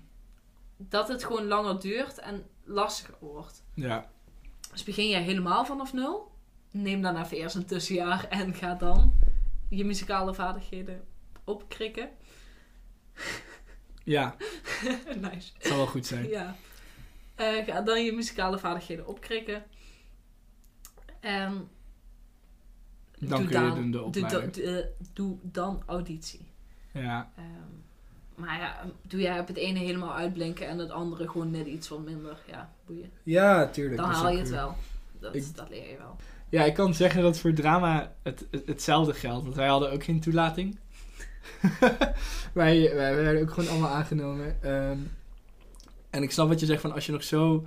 Stel je bent nog zo met je eh, acteervaardigheden bezig. Mhm. Of met je theatervaardigheden. Dat je niet de tijd of de capaciteit heb om ook nog na te denken over interventies en, en, en, en de therapie die je Ja. geeft, dan werkt het gewoon nog even Je niet. moet je voorstellen dat je dan bezig bent met en hoe acteer ik bij jou dan? Ja, Eh, en hoe zet ik nu een therapeutische interventie in? En hoe observeer ik de cliënt? En, nu ik nog één. doelen behalen. Het- het- ja, doelen, tijd. Hoe behaal ik het doel, tijdbewaking. Tijdbewaking. Het is heel veel, ja. Je, bent met zo, je bent sowieso al met zoveel bezig in een Ja. sessie. Maar En dan moet je ook nog afstemmen Oh, op ja. je cliënt. ja, precies. Maar dat ja. was die wat ik zocht. En dan- Ah, maar je hoeft in principe niet, dat hoef je niet van vandaag op morgen te leren. Dat duurt Nee, echt nee, lang. nee.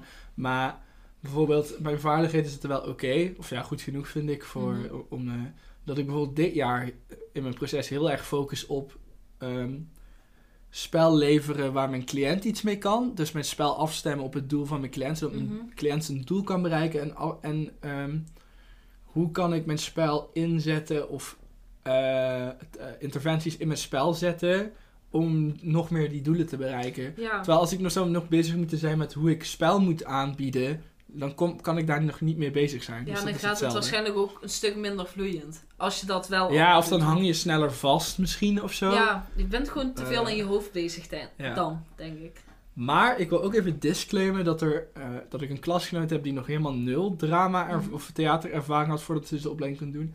En zij is echt een supergoeie student. Mhm. Dus het is, niet on, het is helemaal niet onmogelijk. Nee. Dus laat u vooral niet ontmoedigen nu we dit gezegd hebben. Dat wil ik er wel even bij zeggen. Want het, is gewoon mogelijk. Maar ze gaan, ik denk waar ze vooral gaan kijken bij die audities ook, is ehm, wat zijn jouw groeimogelijkheden? Ben Ja. jij bereid je in te zetten om je te ontwikkelen?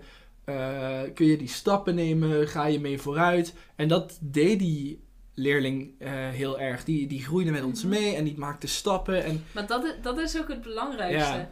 Want het, bij ons dan ook, ja, het, het, het is nou wel gewoon dat jij eh, een, aantal muzikale vaardigheden moet hebben. Je moet een beetje een basis hebben.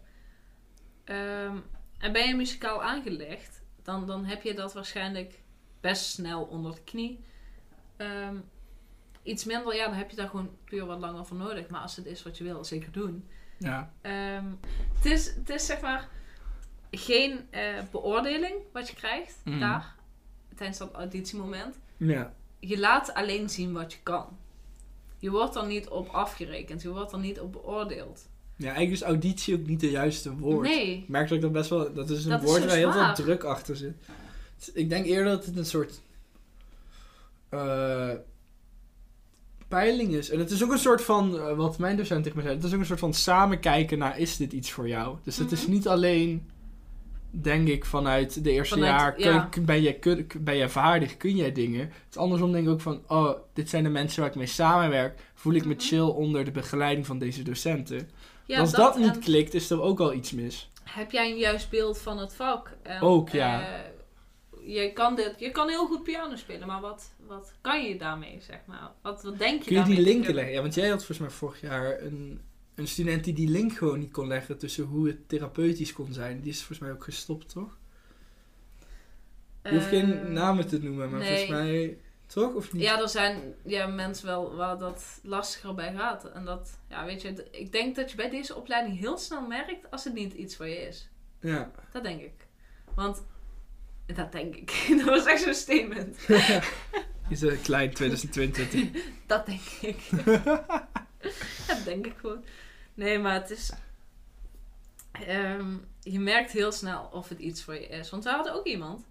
Die vond de muziek maken heel, goed, heel leuk. En die deed het ook echt goed, zeg maar, als therapeut. Maar hij merkte dat, het, dat hij gewoon muzikant wil zijn. Ja, Anyhow. ehm, dat, eh, dat is misschien wel mooi zo. Ehm, mijn andere vraag nog is van... eh, eh, ehm, twee vragen. Eén is, eh, hoe ben je nou uiteindelijk dan... Want je, bent, je zegt, ik ben in één keer vanuit middelbaar hier Mhm. terechtgekomen. Dus mijn vraag is dan, hoe ben je hier terechtgekomen? En mijn tweede vraag is, wat ik ook interessant vond, is van... Wat, wat speel je nou allemaal? Of wat kun je nou allemaal? Dat vind ik wel cool. Oké. Ehm, nou, hoe ik hier terecht ben gekomen, dat is. ehm, ja, wat, wat ik net eigenlijk al zei: van ik hou van mensen. Ik ben heel erg geïnteresseerd in mensen. Ik vind het gewoon leuk Mhm. ook. Puur en alleen dat. Eh, om met mensen te, te zijn, onder de mensen, met mensen, mensen helpen. Ehm, en eigenlijk iets wat ik me vorige week pas besefte. Heel gek, maar ik ben altijd toch wel bezig geweest met hoe mensen denken. Eh, want ik heb altijd gedacht van, ja, ik ga voor mensen zorgen en niet per se in eh, GZ of zo, weet je wel. Mhm. Dat is nu wel de richting waar we nu op gaan, gewoon het, het, het mentale. Maar ik, ik had gewoon gedacht, weet je wel, een ziekenhuis of fit. Ja, ik, ik weet niet wat mijn gedachtegang Mhm. was, maar In ieder geval zorg. zo'n zorg. Ehm, en dat ik me eigenlijk vorige week pas besefte, maar eigenlijk heb ik dat altijd al gehad, dat ik zo geïnteresseerd ben in wat mensen denken, als ik gewoon over straat loop. En ik observeer altijd heel veel. Alles komt binnen, zeg maar. Mhm. Nou, dan zie ik daar iemand lopen en die, die loopt een beetje op een bepaalde manier dat ik denk van... Ha, leuk. nee, maar, en wat denkt hij nou, weet je wel, Ja. als hij zo loopt? Is dit zijn normale loopje of doet hij Is altijd er wat zo? aan de hand? Of ja. is daar wat aan de hand? Of, hoe, hoe zit dat, weet je wel? Als dat, altijd dat Ja. nieuwsgierige bij mensen. Dus dat heb ik eigenlijk ook altijd wel gehad. Mhm. En daarnaast wat ik zei, van ik hou gewoon heel erg van muziek. Ja. Eh, dat plezier wat ik in de muziek heb, wil ik gewoon heel graag anderen ook bieden Ja. en kunnen bieden. Ehm, en toen ben ik eerst gaan kijken naar docentmuziek op het conservatorium in Maastricht. Ehm, maar eh, ja, ik denk niet dat ik daar sowieso was aangenomen, want eh, daar had ik toen nog niet de vaardigheden voor. Ehm, maar eigenlijk vanuit daar kwam ik op een richting binnen docentmuziek, waarbij je in het speciaal onderwijs terecht zou kunnen komen. Zou je in het derde jaar voor kiezen, dus zou je eerste jaar wel, eerste en tweede jaar wel gewoon docentmuziek moeten studeren. Op basisscholen, op middelbare scholen stage lopen en zo. Ja. Nou, dat nam ik dan maar voor lief, weet je wel. Nee. Ehm, en ik, ik weet ook niet meer precies hoe ik toen bij muziektherapie ben gekomen. Volgens mij een keer een advertentie of zo. Of ik was op de site van Zuid bezig met die opleiding docent muziek. En dat je onderaan, onderaan Oh, ook, eh, ook aanbevolen. Of vergelijkbare studies. Ah. Dat daar stond creatieve therapie of, of vaktherapie. Ja. Even, wat is dat? Aanklik. Oh, hier heb je Oh, muziektherapie. Oh, wat leuk. En, dus ja, zo ben ik me gaan, gaan eh, Verdiepen. verdiepen. daarin. En dat is geloof ik in de vierde jaar van de vijf jaar middelbare geweest. En vierde jaar ben ik ook naar de open dag gegaan. Heel blij mee geweest. Want daarna kwam corona. Dus anders was ik überhaupt Mm, niet naar de open dag Dag kunnen, gaan. Ja. Ehm, toen ben ik ook nog naar opleiding architectuur en interieur geweest. Wow, dat is heel wat anders. Ja, maar dat is het niet geworden. Ah, Dat vond, ik vond dat te, te kunst. volgens mij had Willem ook zoiets soortgelijks eerst. Ja? eh, Oh, zoiets heb ik hem inderdaad wel eens horen zeggen. inderdaad. grappig. Ah. Ja, dus, dus daarvoor gaan kijken. En eh, ik had ook geen backup plan. Van als dit er niet is, weet ik niet wat ik Wat zou ik zou doen. doen. Ah. Nu misschien, stel, het zou het toch niet zijn. Wat ik Mm. nu echt niet denk. Stel, hè, Kan altijd. kan altijd. Dan zou ik denk ik toch weer dus zijn muziek gaan doen. Oké. Denk ja. ik toch wel. Maar, ja, dus zo ben ik hier gekomen. Grappig om te horen Ja. hoe iedereen op zo'n andere manier hier, eh, zeg maar, bij deze Mhm. opleiding terechtkomt. En zeker omdat wij nu met ons profileringsvak daar zoveel mee Ja. bezig zijn. Eh, en mijn, eh, oh, ik had nog een vervolgvraag, maar die ben ik vergeten. Ah. Nou, misschien komt die nog. Ja. Eh, en je instrumenten? Ehm, nou, wat ik al zei, vroeger in een koortje gezeten. Ja. Ehm, niet dat ik daar heel veel van uit heb meegenomen naar de opleiding. Maar te zeggen niks. Tja. Dus ja, dat niet. En dan vanaf mijn vijftiende ongeveer slagwerk. En een drumband, harmonie, les. Eh, ben ik twee jaar geleden nu mee gestopt met de lessen. Oké. Omdat ik de ja, opleiding ging starten. En Ah ja. ik, ehm, ik pik muziek maken heel snel op, merkte ik. Ook, ik had binnen een jaar had ik mijn A-diploma eh HAVABRA, wat ik net zei. Mhm. Ehm, en dat is best wel heel erg snel. Dus ik pikte dat best wel snel op. En ik zat op een gegeven moment... Toen ik ben gestopt met lessen, zat ik ook wel op wel een niveautje met slagwerk. Dus daar was ik wel heel erg blij mee en tevreden mee. Ja. En omdat ik toch wel genoeg muziek ging maken met deze opleiding, ben ik gestopt met de lessen. Ik zit wel nog in de drumband. Oké, ja. Eh, en dat vind ik ook heel leuk dat ik dat wel nog gescheiden heb. Want Ja. drumband is echt plezier. En school is ook plezier, muziek maken, maar, Maar er zit toch altijd doel, een, eh. een link. Kun je dat goed onderscheiden? Lukt dat? Ik heb Ja. daar zelf bijvoorbeeld soms nog best wel moeite mee als ik eh, nu theater maak Mhm. voor fans. Dan, zit er, dan ben ik vaak nog, ik kan dat niet helemaal uitzetten soms. Ik heb daar soms wel moeite mee. Nee, ik heb er juist nodig, die avonddrumband. Dat ik niet alleen maar op een Ah, therapeutische manier muziek maak. Want ook al maak je met je klasgenoten muziek, Toch Eh, zit daar een... d- d- het is gewoon de groepsdynamica van, van, je, van Klas. je klas. Ja, En drumband is gewoon, ja, gewoon anders. niemand, niemand boeit daar wat. We rammen wat op trommels, we spelen wat er op dat blaadje staat, maar houden geen rekening met dynamiek. Het is echt knallen op die trommels, weet je wel. Lekker. Het is gewoon zo leuk en ja, ik, kan dat, ik vind het juist heel fijn om dat, om dat apart te hebben. Eh, ja, dus slagwerk. Dan ben ik, eh, mijn zus heeft altijd gitaar gespeeld. Ik had een kindergitaartje, want ik wilde hetzelfde doen wel als dat Mijn mijn zus. deed. Ah. Nooit wel meegedaan. Ehm, en eigenlijk sinds corona heb ik die gitaar weer opgepakt. Damn. En hadden we online lessen, hoefden we de camera niet aan te zetten, hoefden we het geluid niet aan te zetten. Dus had ik daar een beetje gitaartjes te spelen. Nice. Eh, dus gitaar heb ik mezelf aangeleerd. En ook wel best een niveautje op aangeleerd zelf. Dat ging eigenlijk ook best wel vlot. Ehm, Nice. Lijkt En- me heel fijn. ja, ik speel nu een half jaar, denk ik. En het, het, het is nog steeds Ja, redelijk belabberd. ik heb het idee dat op een gegeven moment heb je zoiets en dan, dan lukt Ja. het of zoiets. Ik heb wel dat ik akkoorden nu beter onthoud en zo. Ik kan nu twee nummers spelen, Mhm. maar ik heb heel veel moeite met strumming. Omdat ik a, een beetje aritmisch ben zelf. Dus ik moet Ja. heel hard, heel veel muscle... Het is bij mij, als ik een goed ritme kan aanhouden, is het puur muscle memory en niet gevoel. Nee, precies. Maar dat, dat is bij mij ook. Want soms als ik een nieuw nummer aan het leren ben met een hele gekke strum, dan doe ik eerst heel vaak die strum gewoon spelen of die tokkel. Want tokkel is vaak nog anders met zingen Ja. bij mij. Ehm, gewoon inderdaad dat er muscle memory wordt. Want dan kan ik hem spelen.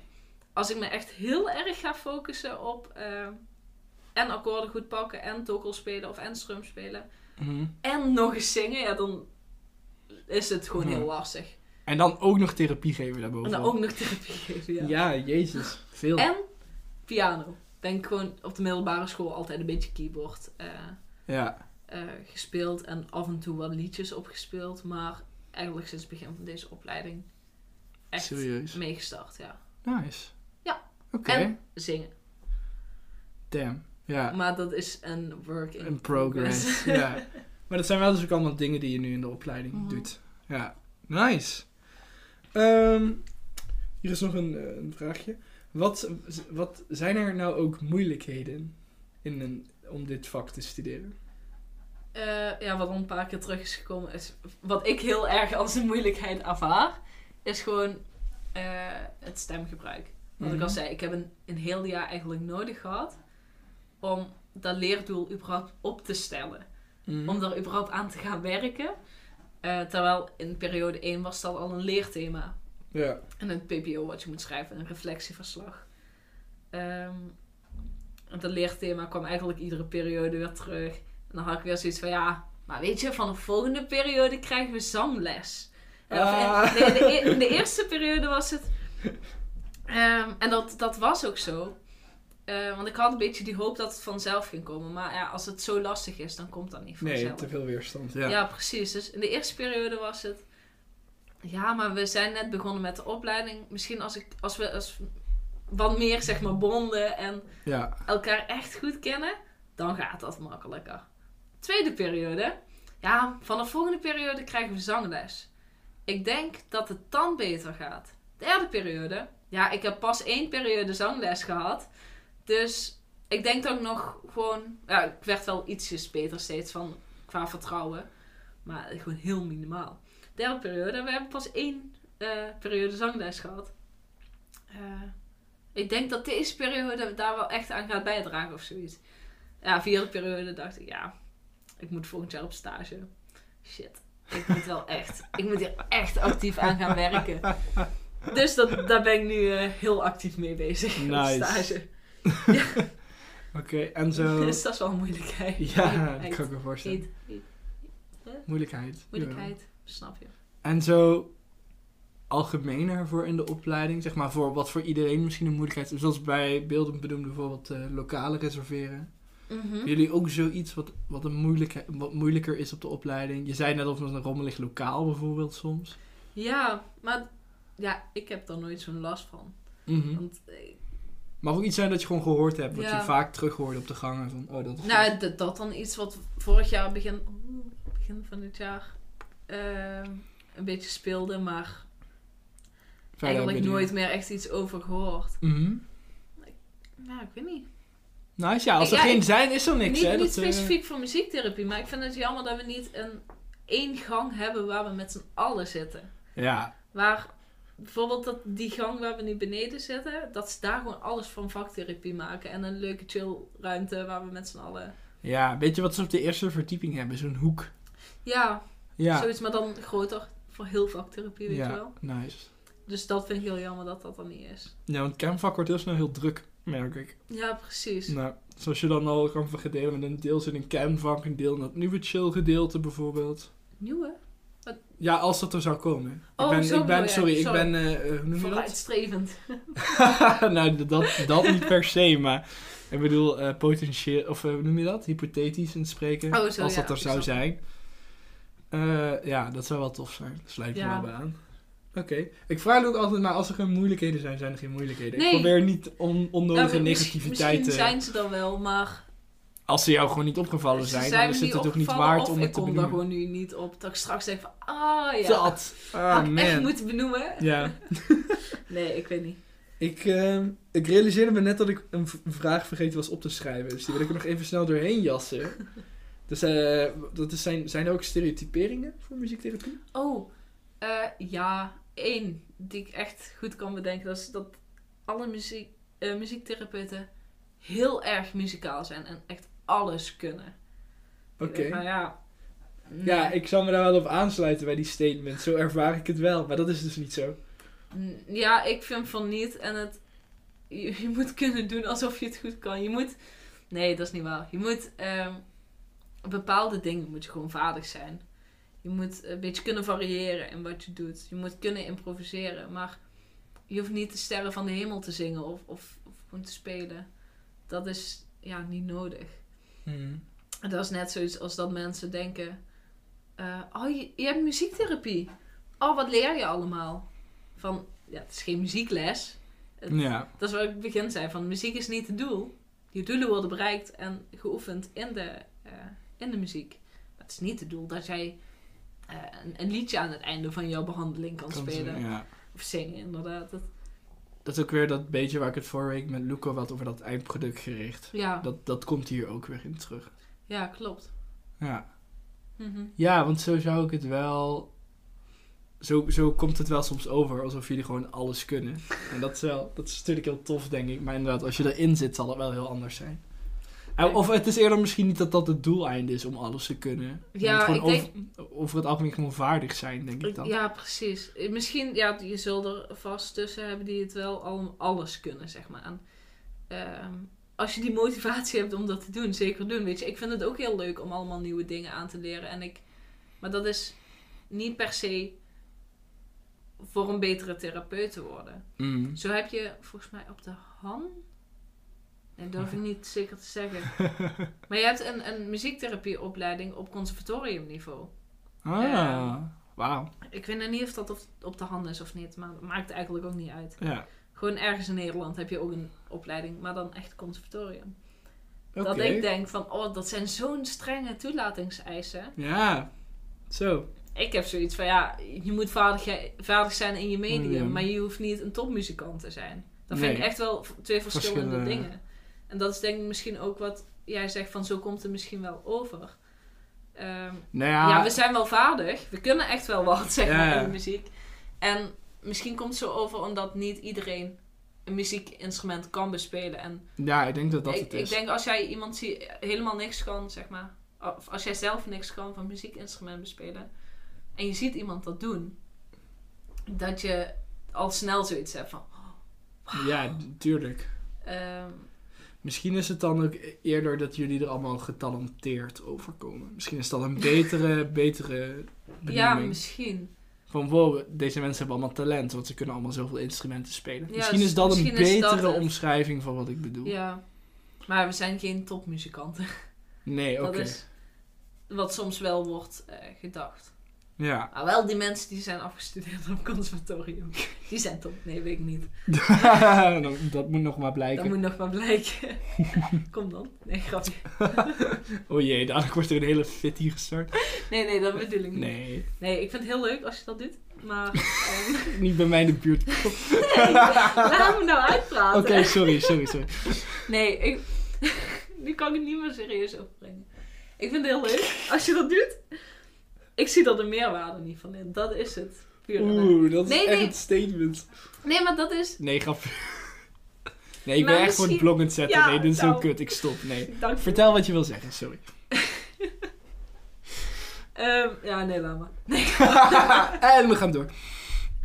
Ehm, ik zie er de meerwaarde niet van in als je een topmuzikant bent. En Mhm. ik weet nou niet of ze bij het conservatorium echt, echt topmuzikanten worden. Mhm. Maar ik heb wel het idee dat daar meer de nadruk op ligt. en- Mhm.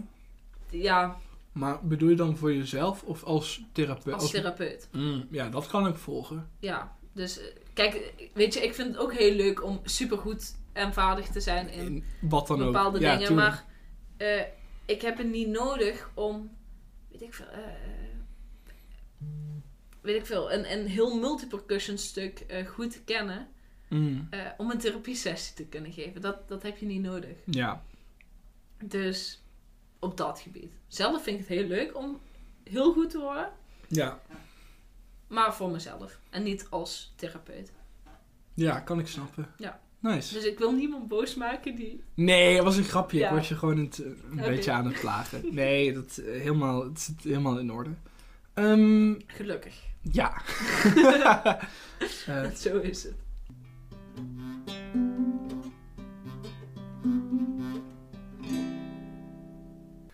Ja, eh, even tussendoor. Eh, vorige week had ik, eh, had ik het over die bond van vaktherapie en dat we er op dat moment niet op kwamen. Ik heb het opgezocht en het heet dus de FVB vaktherapie. Op de site https slash slash fvb.vaktherapie.nl slash kun je alle info vinden. Ehm, daarnaast is er nu ook een TikTok-account. Dat heet What the Vaktherapie. Ga het zeker checken en volgen. En ook is er nog een podcast gaande op eh, Zuid. Eh, dat gaat over diversity. Eh, zeker een aanrader om ook even te luisteren. Mooie dingen. Dat wil ik even tussendoor benoemen. Dat was, dit was het sponsorsegment. We gaan nu weer lekker verder. Heb je nog even muziekje of zo? Ja, wat een, ja, oh. ja, daar staat de gitaar. Mag ik opstaan? Of ga Ja, ik doe maar. Nee. Ik ben benieuwd of hij is wel gestemd. Is hij gestemd? Ja, Top. dat wel. Ik weet niet of hij heel goed gestemd is. Dan gaan we zien. ik weet alleen niet of de Ehm, microfoon het leuk vindt. Wacht, anders maak ik even een. eh, Dat vind ik wel een mooie afsluiting van de reclame. dat is echt. Nou, dat was hem. Eigenlijk hadden we ook één vooraf moeten doen. Ah ja, inderdaad. Even zo'n... eh, Doe één vooraf en dan edit ik die gewoon in. Oké.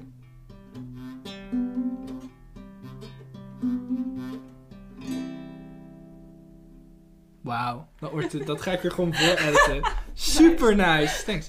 Misschien moeten we anders een keer gewoon. ehm, dat jij de, de- Ik doe altijd zo'n intro gitaartje onder het begin van de aflevering. Maar anders moeten we gewoon een nieuwe maken. ja. Als je dat wil, dat is misschien wel leuk. Ja, tuurlijk. Ehm, anyways, we zijn helemaal off track. Maakt niet uit. Ehm, yes. Mijn volgende vraag is: waar kun je nou dan later terecht? Zeg maar baan-wise. Baan. Ja, als beroep. Ja, ik snap Jongen, jongen. Ehm, overal. Overal. Nee, weet je wat ik zo vet vind aan muziektherapie? Dat je het overal kan doen. Ja, nee, oprecht. Echt? Want, ja, oké. maar je kan het Zo. echt van, van prematuur, eh, premature baby's, Ja. baby's die te vroeg zijn geboren, Ja. eh, tot, eh, oh, hoe heet dat, palliatieve zorg? Oeh. Eh, Wat bedoel je? heet dat zo? Weet ik niet, maar wat benoem je? Benoem Mensen, mensen die, die niet meer beter worden, echt de, de laatste fase. Terminaal? Ja, ik weet niet, eh, want het zijn niet mensen die per se ziek zijn. Dat zei ik verkeerd. Zijn Oh. palliatieve zorg is echt de, de laatste fase, dacht ik. Oh ja, wat terminaal houdt in dat eh, behandelen geen zin meer heeft. Ja, precies. Dat je Oké, dat is iets anders. En wat zei je? Pa? Palliatieve zorg. P-A-L- Palliatieve betekenis. Palliatieve zorg is de zorg die gegeven wordt aan cliënten wanneer er geen genezing van de ziekte meer mogelijk is. Oké. Is Dat- dan precies hetzelfde dan terminaal? Nee, want terminaal zeggen ze van het heeft geen zin ehm, om nog zorg te geven. Oh, zeg maar, dat zegt, de behandeling heeft geen zin meer omdat. eh, wacht, de betekenis dat behandeling geen zin meer heeft of niet opweegt tegen de nadelen ervan. Bijvoorbeeld met chemo Ja. of zo. Ik snap hem. Terwijl palliatieve zorg is de zorg die gegeven wordt aan cliënten wanneer geen genezing van de ziekte meer mogelijk is. Dus dan kun je denken aan kanker wanneer die uitbehandeld is. Maar ook dementie, COPD of hartfalen zijn ziekten waar mensen niet van kunnen genezen. Nee, ik snap hem. Oké. Maar dus, Ja, mijn antwoord. ja. Ehm, het, het kan echt van, van premature babytjes Mhm. tot die palliatieve zorg. Dus dan Mhm. mensen niet meer eh, ja, genezen worden. De laatste fase van het leven. En alles daartussenin letterlijk. Omdat, Ja, jullie hebben hele rijke ja, want kijk, je hebt twee vormen. Of ja, je hebt ook die neurologische muziektherapie. Maar grofweg heb je twee hoofdstromingen, zeg maar. Dus Mhm. gewoon actieve muziektherapie, waarin je samen met de cliënt muziek gaat maken, echt. Mhm. En receptieve muziek, eh, therapie, sorry. Receptieve muziektherapie. Mhm. Waarin je, ehm, ja, waarin de cliënt gaat luisteren naar de muziek. En dat je daarover verder gaat, of je geeft een luisteropdracht. eh, voor ter bevordering van concentratie of zo. Ehm, of reminiscentie met iemand met dementie. Eh, ga je liedjes zingen uit van vroeger. Die cliënt hoeft niks te doen. Maar het heeft zo'n Effect. effect daar al op. Damn, ja. Dus ja, en dat, dat is hetzelfde bij babytjes. Ik denk met drama kan je niet al met Nee, zeker babytjes niet. werken. Met, met, ja, ik- ben aan het denken of er een andere stroming van vak of ander medium is wat dat wel kan. Weet ik, durf ik niet te zeggen. Ja, misschien psychomotorisch, maar ja, dat is ook... Maar mijn premature baby... Ik denk Nee. sowieso toen je dat net zei, dat mensen denken, hè, met baby's muziektherapie? Ja, maar dat is dan echt dat receptieve. Dus dat je ehm, samen met... Of ja, dat je eigenlijk gewoon voor dat babytje een beetje gitaar gaat spelen. Of Oh. Ja, ik heb wel eens filmpjes gezien. Dat zo, ziet er zo lief uit. Maar ook wat voor een effect dat weer op de ouders heeft. Mhm. Want die ouders hebben vaak stress. Omdat dat kindje een lage saturatie, dus een lage ehm, zuurstof in het bloed. Of een hoge bloeddruk. Of weet ik, weet ik het wat. Mhm. En met muziektherapie kan je dat ook omlaag halen. Mhm. Eh, dus hartslag verlagen. Ehm, dat dat babytje ook wat chiller, zeg maar, wordt. Ja. Maar je merkt vaak ook dat dat al een effect weer op de ouders heeft. Ja. Dus eh, ja, dat is wel heel gaaf hoe dat werkt. Wauw. Erg gaaf, ja. Ja, dus je, eigenlijk kan je letterlijk overal Terecht. wel Maar, terecht. Maar dus even, even om het te concretiseren. Dus jij hebt gezegd, dan, dat is dan ziekenhuis eigenlijk. In een ziekenhuis ja, kun je ziekenhuis, werken. GGZ-instelling, GGZ. Ja. eh, eh, forensische psychiatrie, Mhm. gehandicaptenzorg, eigen praktijk, kan ook Mhm. nog natuurlijk. Eh, Komt dat veel voor? ja, Nice. wel. Oké. Volgens mij. Kun je ook als een soort freelancer dan worden ingezet? Is dat ook een, een vorm? Of heb je dan eerder dat mensen naar jou komen? Weet ik niet. Zo erg heb ik me daar nog niet in verdiept eigenlijk. Ja, kan, het is ook... Ja. eh, Nee, weet ik niet. Want ik weet wel dat, dat er muziektherapeuten zijn, ook vanuit organisaties die echt naar de mensen thuis gaan. ja, precies. Ehm, maar het kan net zo goed zijn dat. Je echt je eigen locatie hebt met je eigen Ja, praktijk. nee, dat, maar ook dat dat vanuit een andere instelling, dat je, of eh, vanuit je eigen praktijk, Ja. maar niet een vestiging hebt, zeg maar. Ja, dus je En wel je dan- eigen bedrijf. Ja, je eigen Ja, bedrijf en inderdaad ZZP, meer als eh, Ja, ja, freelancer. Ja, Wat jij bedoelt, dat je dan bij mensen aan huis gaat en niet vanuit een organisatie, maar vanuit jezelf. jezelf. Maar dat een organisatie jou bijvoorbeeld inhuurt. Ja, en je ziet ook wel vaker dat mensen, eh, muziektherapeuten, vaak op verschillende plekken werken. Dus Ja. bijvoorbeeld een gastcollege of gastdocent die bij ons is gekomen, die werkte een paar uur in de week in de forensische psychiatrie. Mm. En daarnaast in de dementeer, eh, met dementerende. Ja. Dus, ja, dat doen onze docenten ook. Hè. Zijn Mhm. en docenten op Zuid en nog steeds in het, in het Ja, vak, eh, gewoon op het eh, werkveld Ja, eh, in therapie. Dus dat... Tof. Dus daar zit ook oh ja, docent kan inderdaad ook. Oh ja, ja, klopt. Ja, die vergeet ik altijd. Maar dat Ja. is natuurlijk... Dat is wel een, Ja, een dan- mooie optie. Ja, zie je jezelf dat later doen? Weet ik niet, ik heb daar wel eens over zitten nadenken. Ja? Lijkt me wel gaaf, maar dan moet mijn kennis nog, denk ik. Ik beter. Ja, Ik maar je bent ook dat- nog jong, hè? Ja, precies. Ik denk niet dat ik dat zou kunnen. En om echt docent te worden, zeg maar. Omdat ik snel zelf, als ik iets dom vind, dan... Of ik denk van, "Huh, dit is gewoon dom. Dan heb ik er geen zin meer in. Of dan doe ik het gewoon niet. Ik weet niet of je die houding als docent... Of dat heel bevorderlijk zou werken. dus eh, vandaar. Ja, ja, enerzijds, je hebt wel je eigen visie en zo, en dat mag ook. Eh, maar ja, je moet wel inderdaad een curriculum volgen. en- Ja, en een module en alles. Ja, Ja. precies. Ja, ik, Nou. eh, we gaan het zien of we Ja. docent gaan worden. Stel je voor, collega's later. Het zou wel heel cool zijn. Gewoon met leuke mensen. Ja. ja. Nee, Eh. niet dat docenten nu niet leuk zijn. Dat. Nee, maar gewoon wat, met gewoon een hele vriendengroep, weet je wel, dan zo. Ja, Gewoon nice. gezellig. Ja, Achteraf precies. bolero's. Oh, dat is goed. Dat lijkt me echt cool. Oké, Ja, gaan we doen. Ehm, eh, ja, en de andere waar ik het over heb is... Je haalde het toen straks al een beetje aan van... eh, wat maakt muziektherapie nou uniek in vergelijking met de andere mediums? Mhm. Ja, ik, ik denk dat ehm de cliënt zelf eigenlijk niks hoeft te doen. Mhm. Dat je die optie hebt. Dus dat de cliënt in bed ligt en kan blijven liggen en, en lekker in zijn nummertje, zeg maar. En dat je als therapeut dan eigenlijk het werk doet. Ehm, daarnaast ook van, van eh, ja, nul tot, tot overlijden, zeg maar. Gewoon kan gaan en alles staat tussenin. Eh, ja, dat, denk ik. Misschien mis ik niets. Ik heb het idee dat ik iets mis. Hmm. Nou, ik, op zich wat je zegt... eh, klopt toch? Ja, nee, ik heb het idee dat ik iets mis. eh ja, misschien iets met stem of zo. Dat, dat vind ik ook iets bijzonders eraan. Ja, jullie maken eigenlijk gebruik van... Ik denk wel een van de krachtigste Instrumenten of instrumenten of dingen die een mens altijd ter beschikking Ja. heeft. Bij beweging is dat bijvoorbeeld het lichaam, Mhm. maar bij muziek is dat misschien de De stem. stem, ja. Terwijl bij theater is het, of bij toneel of bij drama is het het doen alsof. Dat, de, dat wij de cognitieve mogelijkheid hebben om te doen alsof. Mhm. En dan is het bij, ehm, bij beelden, dus misschien Het visuele. Het, ja. Ja, het, eh, misschien het maken of het. ehm, misschien het. eh, het eh, ja, maken als in iets van in je hoofd omzetten Mhm. naar op papier of klei ja, of zo. precies. Ja, klopt. Ja, mooi gezegd.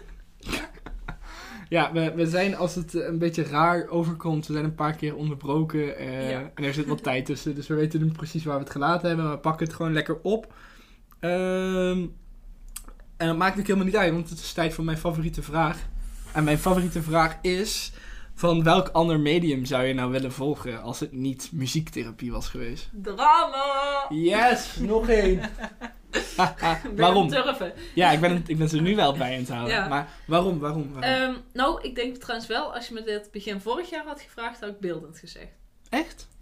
Eh, want eh, dans, dat, daar voel ik me niet comfortabel, eh, comfortabel genoeg bij. Mhm. Dat, ehm, ja, misschien net sowieso iets als stem wat je ook kan oefenen. En waarschijnlijk, maar Ja. niet, niet zo mijn ding. Dus dat is eigenlijk makkelijk al weggestreept voor mij. Mhm. Dan ehm, die afweging tussen beeldend en drama. Waarom ik begin van, het jaar, begin van vorig jaar eh, drama had gekozen. Bedoel je niet beeldend? Sorry, beeldend had zou hebben gekozen. Ja. eh, is omdat eh, ik vond drama een beetje eng. Zo van, oh. Mhm. Dat- dat- oh ja, dat herinner ik me nog. Ja, want ik vond die eerste uitwisseling die wij hadden vorig jaar, vond ik ook echt zo spannend. Van, oh, wat, wat gaan wij doen, weet je wel. Ja, Helemaal jezelf openzetten. Oh, ja, precies. Dat vond Ja. ik best wel eng. Eh, en nu heb ik wel een aantal keer of zo een werkvorm of, of een training of zo met jullie gedaan. En het is gewoon hartstikke leuk. Ik vind, Ja. ik vind juist dat doen, dat in een andere rol kruipen, vind ik zo leuk. Eh, ja, en ik denk dat ik nu ook... Ik weet niet, ik vind het niet erg dat ik juist productgericht ben als ik beeldend te werk ga. Dat vind ik Mhm. juist leuk, want ik zou dat ook niet anders willen. En Ja. als beeldend therapeut zou je dat, ja, moet Los je, moeten ja, laten. zou je dat los moeten laten. Eh, wat ik heel goed snap, maar nou, dat hoeft voor mij niet, zeg maar, als ik zelf lekker aan de slag ga. Eh, dus, drama. Nice. Ja.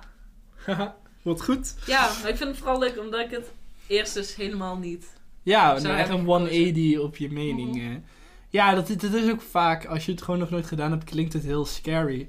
Maar het is Mhm. eigenlijk gewoon iets wat we als kind altijd al gedaan hebben. Ja. Iedereen heeft als kind gedaan alsof. Dus het is iets wat eigenlijk gewoon heel erg in onze nature ligt. En eh, zeker als mensen koppelen vaak enorme verwachtingen aan toneel Ja, of drama. Precies. Maar dat, dat is er bij ons helemaal niet. En Nee, het ja. is dan aan ons als therapeut om dan nog die veiligheid te waarborgen. En dan kun je eigenlijk helemaal losgaan. Mhm. Ja, en zeker omdat, weet je, we kennen elkaar, dus als we zo'n uitwisseling hebben, is het gewoon ook gezellig en gewoon leuk. Ja, En dan is die veiligheid er in principe voor mij in ieder geval wel Eh, en bijvoorbeeld zo- zo'n spel als, eh, als dat aanbelspel of Mhm. aanklopspel. Ik weet niet hoe- aanbelspel, ja. Aanbelspel. Ja, superleuk. Ik, vind, ik ga dan zo'n stuk gewoon ook Eh, om tof. klasgenoten dat te zien doen, maar ook om zelf te doen en gewoon even on the spot te bedenken. Ja, wat ga ik nu dan weer op zeggen, weet je wel. Ja. Gewoon superleuk. Helemaal. Ah, tof. Goed antwoord, zeg. Moet ik toch wel ik- even benoemen. Als ik beeldend had gezegd. Eruit. "Brrr, Fout. en dit is het einde van de aflevering. nee. Eh, Ciao. Nee. Ja, nice. Ehm, dan is het tijd voor jouw eigen onderwerp. Oh ja, die had ik ook. Ik ben heel benieuwd. Helemaal Eh, opgehyped. Oh. Nee, je heb hebt, één keer, één keer in de trein gezegd. Maar, Ja, nee, maar ik ben wel heel benieuwd. Nee, ik had een, eh, een stelling eigenlijk van... eh, je moet creatief zijn voor vaktherapie. Te... Ja, en dan enerzijds als, als cliënt en anderzijds als therapeut. Oké. Ehm, omdat, ja, ik heb daar wel eens met mensen gewoon eens over gehad. En ik was gewoon benieuwd jouw visie daarop. Hmm. Dus, Job. Volgens mij is het in seizoen 1 ook al een keer behandeld. Oh, echt? Oh. Volgens mij wel. Nee, maar het is niet erg hoor. Maar ik ben gewoon aan het nadenken wat er... Oh, nee. Waar wil je als eh, eerst op focussen?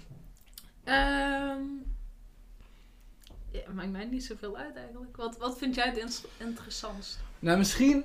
Ik denk als, als dat de, een, de eerste is makkelijk te beantwoorden. Als cliënt zijnde hoef je niet creatief te zijn. Mhm. Want daarin word je begeleid. En daarin, er is natuurlijk wel een bepaalde... Affiniteit. Per medium. Ja. Bijvoorbeeld, ik ben aritmisch. Dus muziektherapie zou misschien sneller... Voor mij eh, een hogere drempel zijn. Omdat ik dat weet, Mhm. zeg maar. Dus het kan een, mijn drempel vergroten. Of het kan eng zijn voor mij. Of, of ik kan gewoon gefrustreerd raken. Omdat, omdat ik weet dat ik dat niet kan. Weet je, Mhm. dat soort dingetjes. Als wij met uitwisselingen en we gaan iets met ritme doen. Of met ritme gaan klappen. denk ik, Oh nee, die ga ik weer door de mand vallen, weet je wel. Dus dat, dat, maar in principe is het wel elke keer een leuke ervaring, Ja. moet ik benoemen. Dus in principe hoef je niet creatief te zijn om, om het als cliënt te volgen, denk ik. Mhm. Als therapeut vind ik het lastiger. Ja. Ik weet niet of creatief het juiste woord ervoor is. Ik denk dat je vaardig moet zijn in je medium. En comfortabel, denk ik. Ja, dat ook. Want ik, ja, ik vind creatief dan ook zo'n breed woord. Van ja, wat, wat bedoel je daar dan mee? Mhm. Als je zegt je moet creatief zijn om vaktherapeut te worden.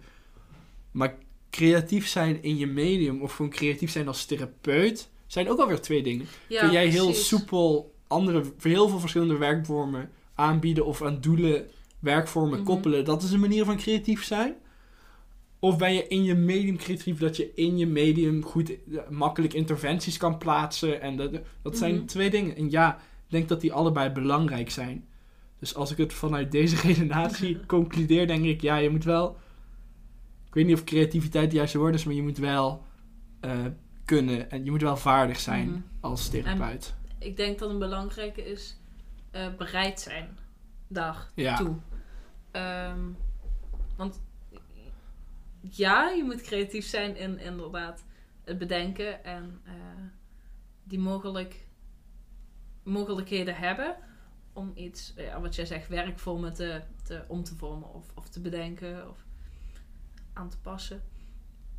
Maar ik denk dat, je, dat die bereidheid daartoe ook heel erg belangrijk is. Want als je dat niet hebt, ja, kan je hartstikke creatief zijn. Maar Ja. daar kom je denk ik niet ver mee. Ehm, da- daarom vind ik hem zo, zo lastig, omdat ik, ja, dat zijn die twee dingen die ik dan tegenover elkaar zet. ja. Van moet je heel creatief zijn, of heel erg die motivatie, die intrinsieke motivatie hebben, dus echt in jezelf om creatief te zijn. Maar bedoel je dan dat je met je motivatie soort van compenseert voor je lack of creativity voor bijvoorbeeld? Of, of ja, wat? mis- ja, niet per se compenseren, maar ik snap wel als je dat zou zeggen, zeg maar. Ja. Ehm, dus als jij gewoon wat minder creatief bent, denk ik niet dat jij een slechte vaktherapeut bent. Mhm. Absoluut niet. Ja, want het is ook, zeg maar, stel er is nu een luisteraar Mhm. en die denkt, ja, ik weet niet of ik creatief genoeg ben voor de opleiding. Ik kan wel wat tekenen, of ik kan wel wat van de instrumenten wat je net Mhm. benoemde, of ik kan wel iets van, ik heb wel iets van drama-ervaring, of ik kan wel, ik kan wel iets van dansen. Ik heb wel een paar TikTok-dansjes, weet ik veel. Maar ik denk niet dat ik creatief genoeg ben. Wat zou je dan adviseren aan die persoon? Bij jezelf afgaan of je ehm, ten eerste het echt wil. Wil je dit? Waarom wil je dit? Want ik denk, ehm, zeker als je een lange weg te gaan hebt om iets te leren, ehm, dan is dat heel belangrijk. Dat je, kijk, als het dan niet snel gaat, je moet jezelf toch maar blijven kunnen eh, eh, motiveren daartoe. En als het dan niet gaat, dat je dan terugdenkt van, ja, maar waarom wil ik dit? Want Mhm. die, wil ik dit, dat is de eerste vraag, hè? Dus ja of nee. Is dat ja? Ja, waarom? Ja. En dan kan je steeds terugpakken naar die waarom. Eh, dus ik denk dat dat een hele belangrijke is. Ehm, en ik denk dat je dan ook wel een hele goede therapeut kan worden. En dan ben je ja, van nature misschien wel minder creatief. Want creatief is wel anders dan vaardig zijn in je medium. Denk Ja. ik. Ehm, maar ja, ik, ja. Ik, vind, ik vind het zelf ook een lastige, ja, het is niet, lastige stelling. hoef ik misschien ook geen, geen definitief antwoord op te zijn. Maar het is in ieder geval... Ik vind het het is een goede vraag, ja. is het, ja. Misschien interessant om... eh, ik hoor graag van anderen hoe, hoe anderen hierover Ja. denken. Anderen DM het op de Instagram-account Theratypisch. Ja, precies. En dan eh, weet ik dat. Misschien benoem ik het wel in de volgende aflevering, wie weet hoe. Of krijgen we zelf nieuwe inzichten waarop we denken van... Ah, Ah, ja. Dat is een hele goeie. En dan benoemen we dat En weer. dan benoemen we dat, Ja. precies. Benoem jij dat? Ja. ja, wie weet kom je ooit terug. Wie weet. Wie weet. Ehm, Spannend. ja. Oké, nice. Ja, dus dat. Oké. ehm, Leuke gedachten. Spinsels. Gedachtegang. Spinsels. Gedachtenspinsels. Nice, ja. Snap je? Ik snap hem, ik snap Oké, hem. top. Ik, eh, we naderen alweer het einde langzaam. Oh. Ja. Maar eerst, ehm bespreek altijd een casus met mijn gast. Eh, en dan gaan we een concreet voorbeeld koppelen aan de casus, zodat mensen ook een soort van een concreet voorbeeld krijgen van wat doen wij nou bijvoorbeeld. Hoe helpen Mhm. wij nou iemand? Deze week is dat eh, een vrouw eh, van 86 jaar. Ehm, is dement of dementerende. Ik, eh, heb, nog, ik heb niet... eh, dit zijn allemaal verzonnen casussen Mhm. trouwens in elke podcast. Het is niet gebaseerd op iemand die ik ken. Eh, ik weet nog even niet welke stage van dementie ze zit. Dat kunnen we misschien samen bepalen. Mhm. In ieder geval, die heeft moeite met contact maken, moeite met spreken. En haar hulpvraag is dan ook inderdaad om gewoon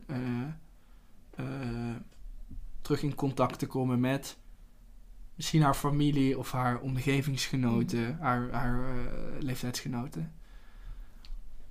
Wat zou je doen? Ja, ik zou gewoon iets doen met reminiscentie. Dus het, eh, eh, eh, het, het zingen van liedjes. Heel veel zingen. Want het is gewoon zo, mensen die nu oud zijn eigenlijk. Die komen uit een tijd, zijn opgegroeid in een tijd waar iedereen gewoon zong. Dat dat Hm, altijd thuis, op school, eh, ehm, ja, waarom niet, in de kerk. Oh ja. Dus zingen is echt een ding wat je nu heel, heel veel met ouderen zou doen. Dus Mhm. dat zou ik zeker gaan doen. Ehm, en vaak kom je daar al mee in contact met iemand. Klopt, ja. Ehm, en dat, dat zijn dan wel contactmomenten waar je maar heel even een, een oogcontact hebt of even een klein glimlachje. Maar Dat is wel iets. dat is wel iets wat je, wat, wat je moet doen. Ja. Ehm, ik moet ook zeggen dat dementerende eh, niet echt mijn interesse doelgroep zijn. Dus dat ik, het, Mhm. ja, dat, men, dat, ik dat, eh, dat ik me er ook niet heel erg in heb verdiept. Want, ja.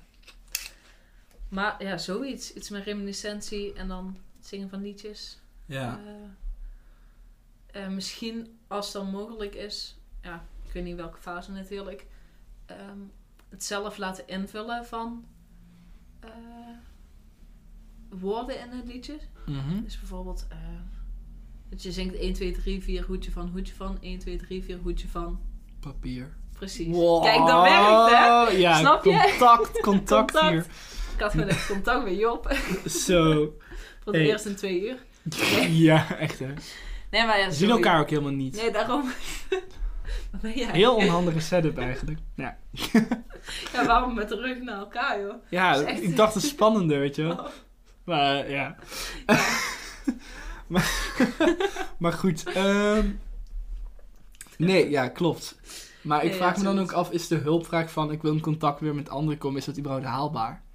Als je zo ver al in het... Mm, ja, als je heel ver zit, Ja, de, ze, wel- ze kan nog wel spreken, maar moeite. moeite. En echt moeite met het spreken of moeite met wat spreken? Misschien moeite met zeg maar zins, ook nog hele zinnen uitratelen, Mhm. zeg maar. Denk ik. Eh, Ik ben het ook maar een aan Ja, nee, snap ik. Dan is het dan überhaupt, weet je wel. Ja, op zich is dat dan nog wel een haalbaar doel, denk ik. Maar, Denk ik ook wel. En zeker omdat je bezig bent met de muziek en dan het, het creatieve gedeelte van Ja. het brein stimuleert en prikkelt.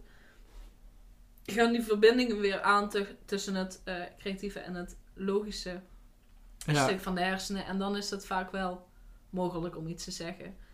Ehm, ja. ja. Ik zit te bedenken of je, wat ik eerder eh, heb uitgelegd van dat ehm, met afasie, dat met dat tikken op de hand, of dat iets zou zijn. Ja. Maar dat durf ik eigenlijk niet echt te zeggen of dat, eh, of dat hier al bij kan. Oké. ja. Ik bedacht me ook net van... eh, hoe ga je er überhaupt als therapeut mee om als je cliënt met een hulpvraag komt die eigenlijk onrealistisch is? Moet je dat dan gewoon bijstellen? Of daar, daarover in gesprek gaan, neem ik aan. Dat lijkt me echt hartverscheurend. Maar dat is misschien wel interessant om eens op school te vragen, want dat zou ik ook Ja. niet weten. En dan bedoel je bijvoorbeeld iemand. Heb je een voorbeeld? Nou, stel, stel iemand is eh, al best wel dement en die heeft zo'n hulpvraag. En dat je denkt, maar jouw. ehm, jouw. jouw eh, eh, hoe moet ik het noemen? Ik wil het geen ziekte noemen, maar. Je Ja, bent al zo Het is ver. wel een ziekte. Ja, weet Ja. dat vind ik een heel naar woord. Je maar zit al zo ver in. in je, zit- je in bent al zo proces. ver ontwikkeld daarin dat het. Dat dat echt heel lastig, of eigenlijk niet haalbaar. Ja, of zeg maar tegen de tijd dat we daar zijn, ben je al zo oud bijvoorbeeld. Ik weet Mhm. niet hè. Zoiets lijkt me heel zwaar. Ja, lijkt me ook inderdaad. Ik zou inderdaad niet goed weten hoe. Hoe je daarmee om moet gaan. Kunnen we eens vragen? Ja, Interessant. misschien oprecht dat dat gewoon het, het eh, ja, letterlijk daarover in gesprek gaan en aangeven. Dat is vaak toch ook als, als een arts of zo slecht nieuwsgesprek heeft. Oh ja. dat, dat hij dat direct zegt. Ik Ja. denk dat dat in dit geval misschien gewoon ook zo is. Ja, toch heb ik daar binnen de opleiding nog nooit iets over gehoord. Dus Nee. misschien is dat wel is interessant. Misschien dat je dat ook pas in de... Ik kan me ook voorstellen dat dat misschien in de derde pas relevant wordt. dat we daar in de derde veel meer aandacht aan geven. Ja, waarschijnlijk wel. Ja. Of, waarschijnlijk. Nooit eh, verkeerd om te vragen. Nee, zeker niet. Ja, ik was aan het denken voor dramatherapie zou ik misschien ook reminiscentie waarschijnlijk. Mhm. Maar wij doen dat dan bijvoorbeeld met storytelling. Dus dan, Ja. eh, dan geven we een foto van iets bijvoorbeeld. Gewoon van iets. Of we weten dan toevallig wat zij misschien enigszins leuk vindt. Mhm. We laten een foto zien. Eh, stel, je ziet een foto waarop ehm, een winkelstraat met twee kinderen die aan het spelen zijn. En wat mensen op de achtergrond en wat Mhm. auto's. En die kinderen lachen. En dan leg ik die foto en zeg ik, wat ziet u hier allemaal? En dan alles wat ze benoemt schrijf ik op. En dan zeg ik, oké, en wat denk je dat die kinderen van elkaar zijn? Ja, dat zijn broer en zusje bijvoorbeeld. Mhm. Oké, en eh, hoe, hoe heten die? En wat zijn ze aan het doen? En waarom zijn ze daar? En dan Leuk. klein verhaaltje totdat ik ongeveer genoeg heb. Dan zeg ik, oké, nu mag u achterover gaan zitten. En dan ga ik u een verhaaltje vertellen. Dan vertel ik het verhaal wat ze eigenlijk net zelf verzonnen heeft. En dan gebruik ik ook, ik, ik plak het wat mooi achter elkaar. Mhm. Maar ik gebruik heel veel haar eigen woorden. Waardoor ze zich Wat ook goed. gehoord voelt. En dus heel erg in contact met mij staat. En wat ook misschien wel, eh, vaak is het ook heel rustgevend. Mhm. En het idee van, ja, mooi. mensen luisteren nog naar mij. Want dat lijkt me een hele lastige als je dementerend bent. Ja, Dat mensen ook heel snel denken, ja, die is dement, dus dan gaan we, weet je wel, die kraamt alleen onzin uit. Terwijl, ja. ja, dus dat zou ik misschien doen. heel mooi. Ik zat met te bedenken, want eh, binnen de muziektherapie hebben we ook een eh, techniek storytelling. Huh? En dat is dat je ehm, inderdaad ook een verhaal gaat vertellen. Ehm, Ja. Aan de hand. En dat, nee, het is niet aan de hand van. eh, en dat gaat ondersteunen met bijvoorbeeld eh, elementen op piano. Dat die reminiscentie begeleid wordt door nog een muziektherapeut. Dan met bekend, als je hem dan doelst, als je dan een foto geeft waarin ze sowieso haar... Wij hebben een concept dat heet een soort van dramatische projectie. Ik Mhm. weet niet of dat nu de juiste is. In ieder geval, maar dat mensen dus hun eigen thema's doorvoeren in wat zij spelen of wat zij maken. En als we dat dan, dat kun je ook een beetje aansturen. Dus als ik dan een foto wat heel herkenbaar voor is, stel ze is op een boerderij opgegroeid en dan jeugd, ik laat een foto van een boerderij zien met kinderen, Mhm. kan ze dat gaan projecteren, dat ze zichzelf ziet en haar dingen. En als er dan ook nog muziek aangekoppeld wordt, dat je weet dat zij toen luisterde, dat is misschien wel dubbel op Ja, reminiscentie. Maar dat kan misschien ook te veel zijn. Nou, weet ik niet. weet ik niet. Wel interessant. Wel, ja, heel leuk. Mo- Volgende podcast gaan we over combinatie van eh, muziektherapie en we gaan nu naar random oude huizen en dan gaan we dat vragen. dat is Hey, misschien ja. wel een, Be eh, ding dong, ben die oud? Ja, het is misschien wel cool, een cool C1-experiment als we ooit, of onderzoek, als we dat Oh, ooit, ja. ooit de ruimte voor krijgen. ja, klopt. Nice. Oké, Gaaf. ehm, ja, dan komen we bij laatste. Tips en tricks voor muziektherape- muziektherapeut-student of therapeut-studenten, maar Ja. ook misschien especially voor de eerstejaars. Hou je logboek bij. Welke aflevering is dit nog niet gezegd? Zegt voor mij elke. Ja. Het is belangrijk, hou Ja. je logboek bij. Zo. Agressie.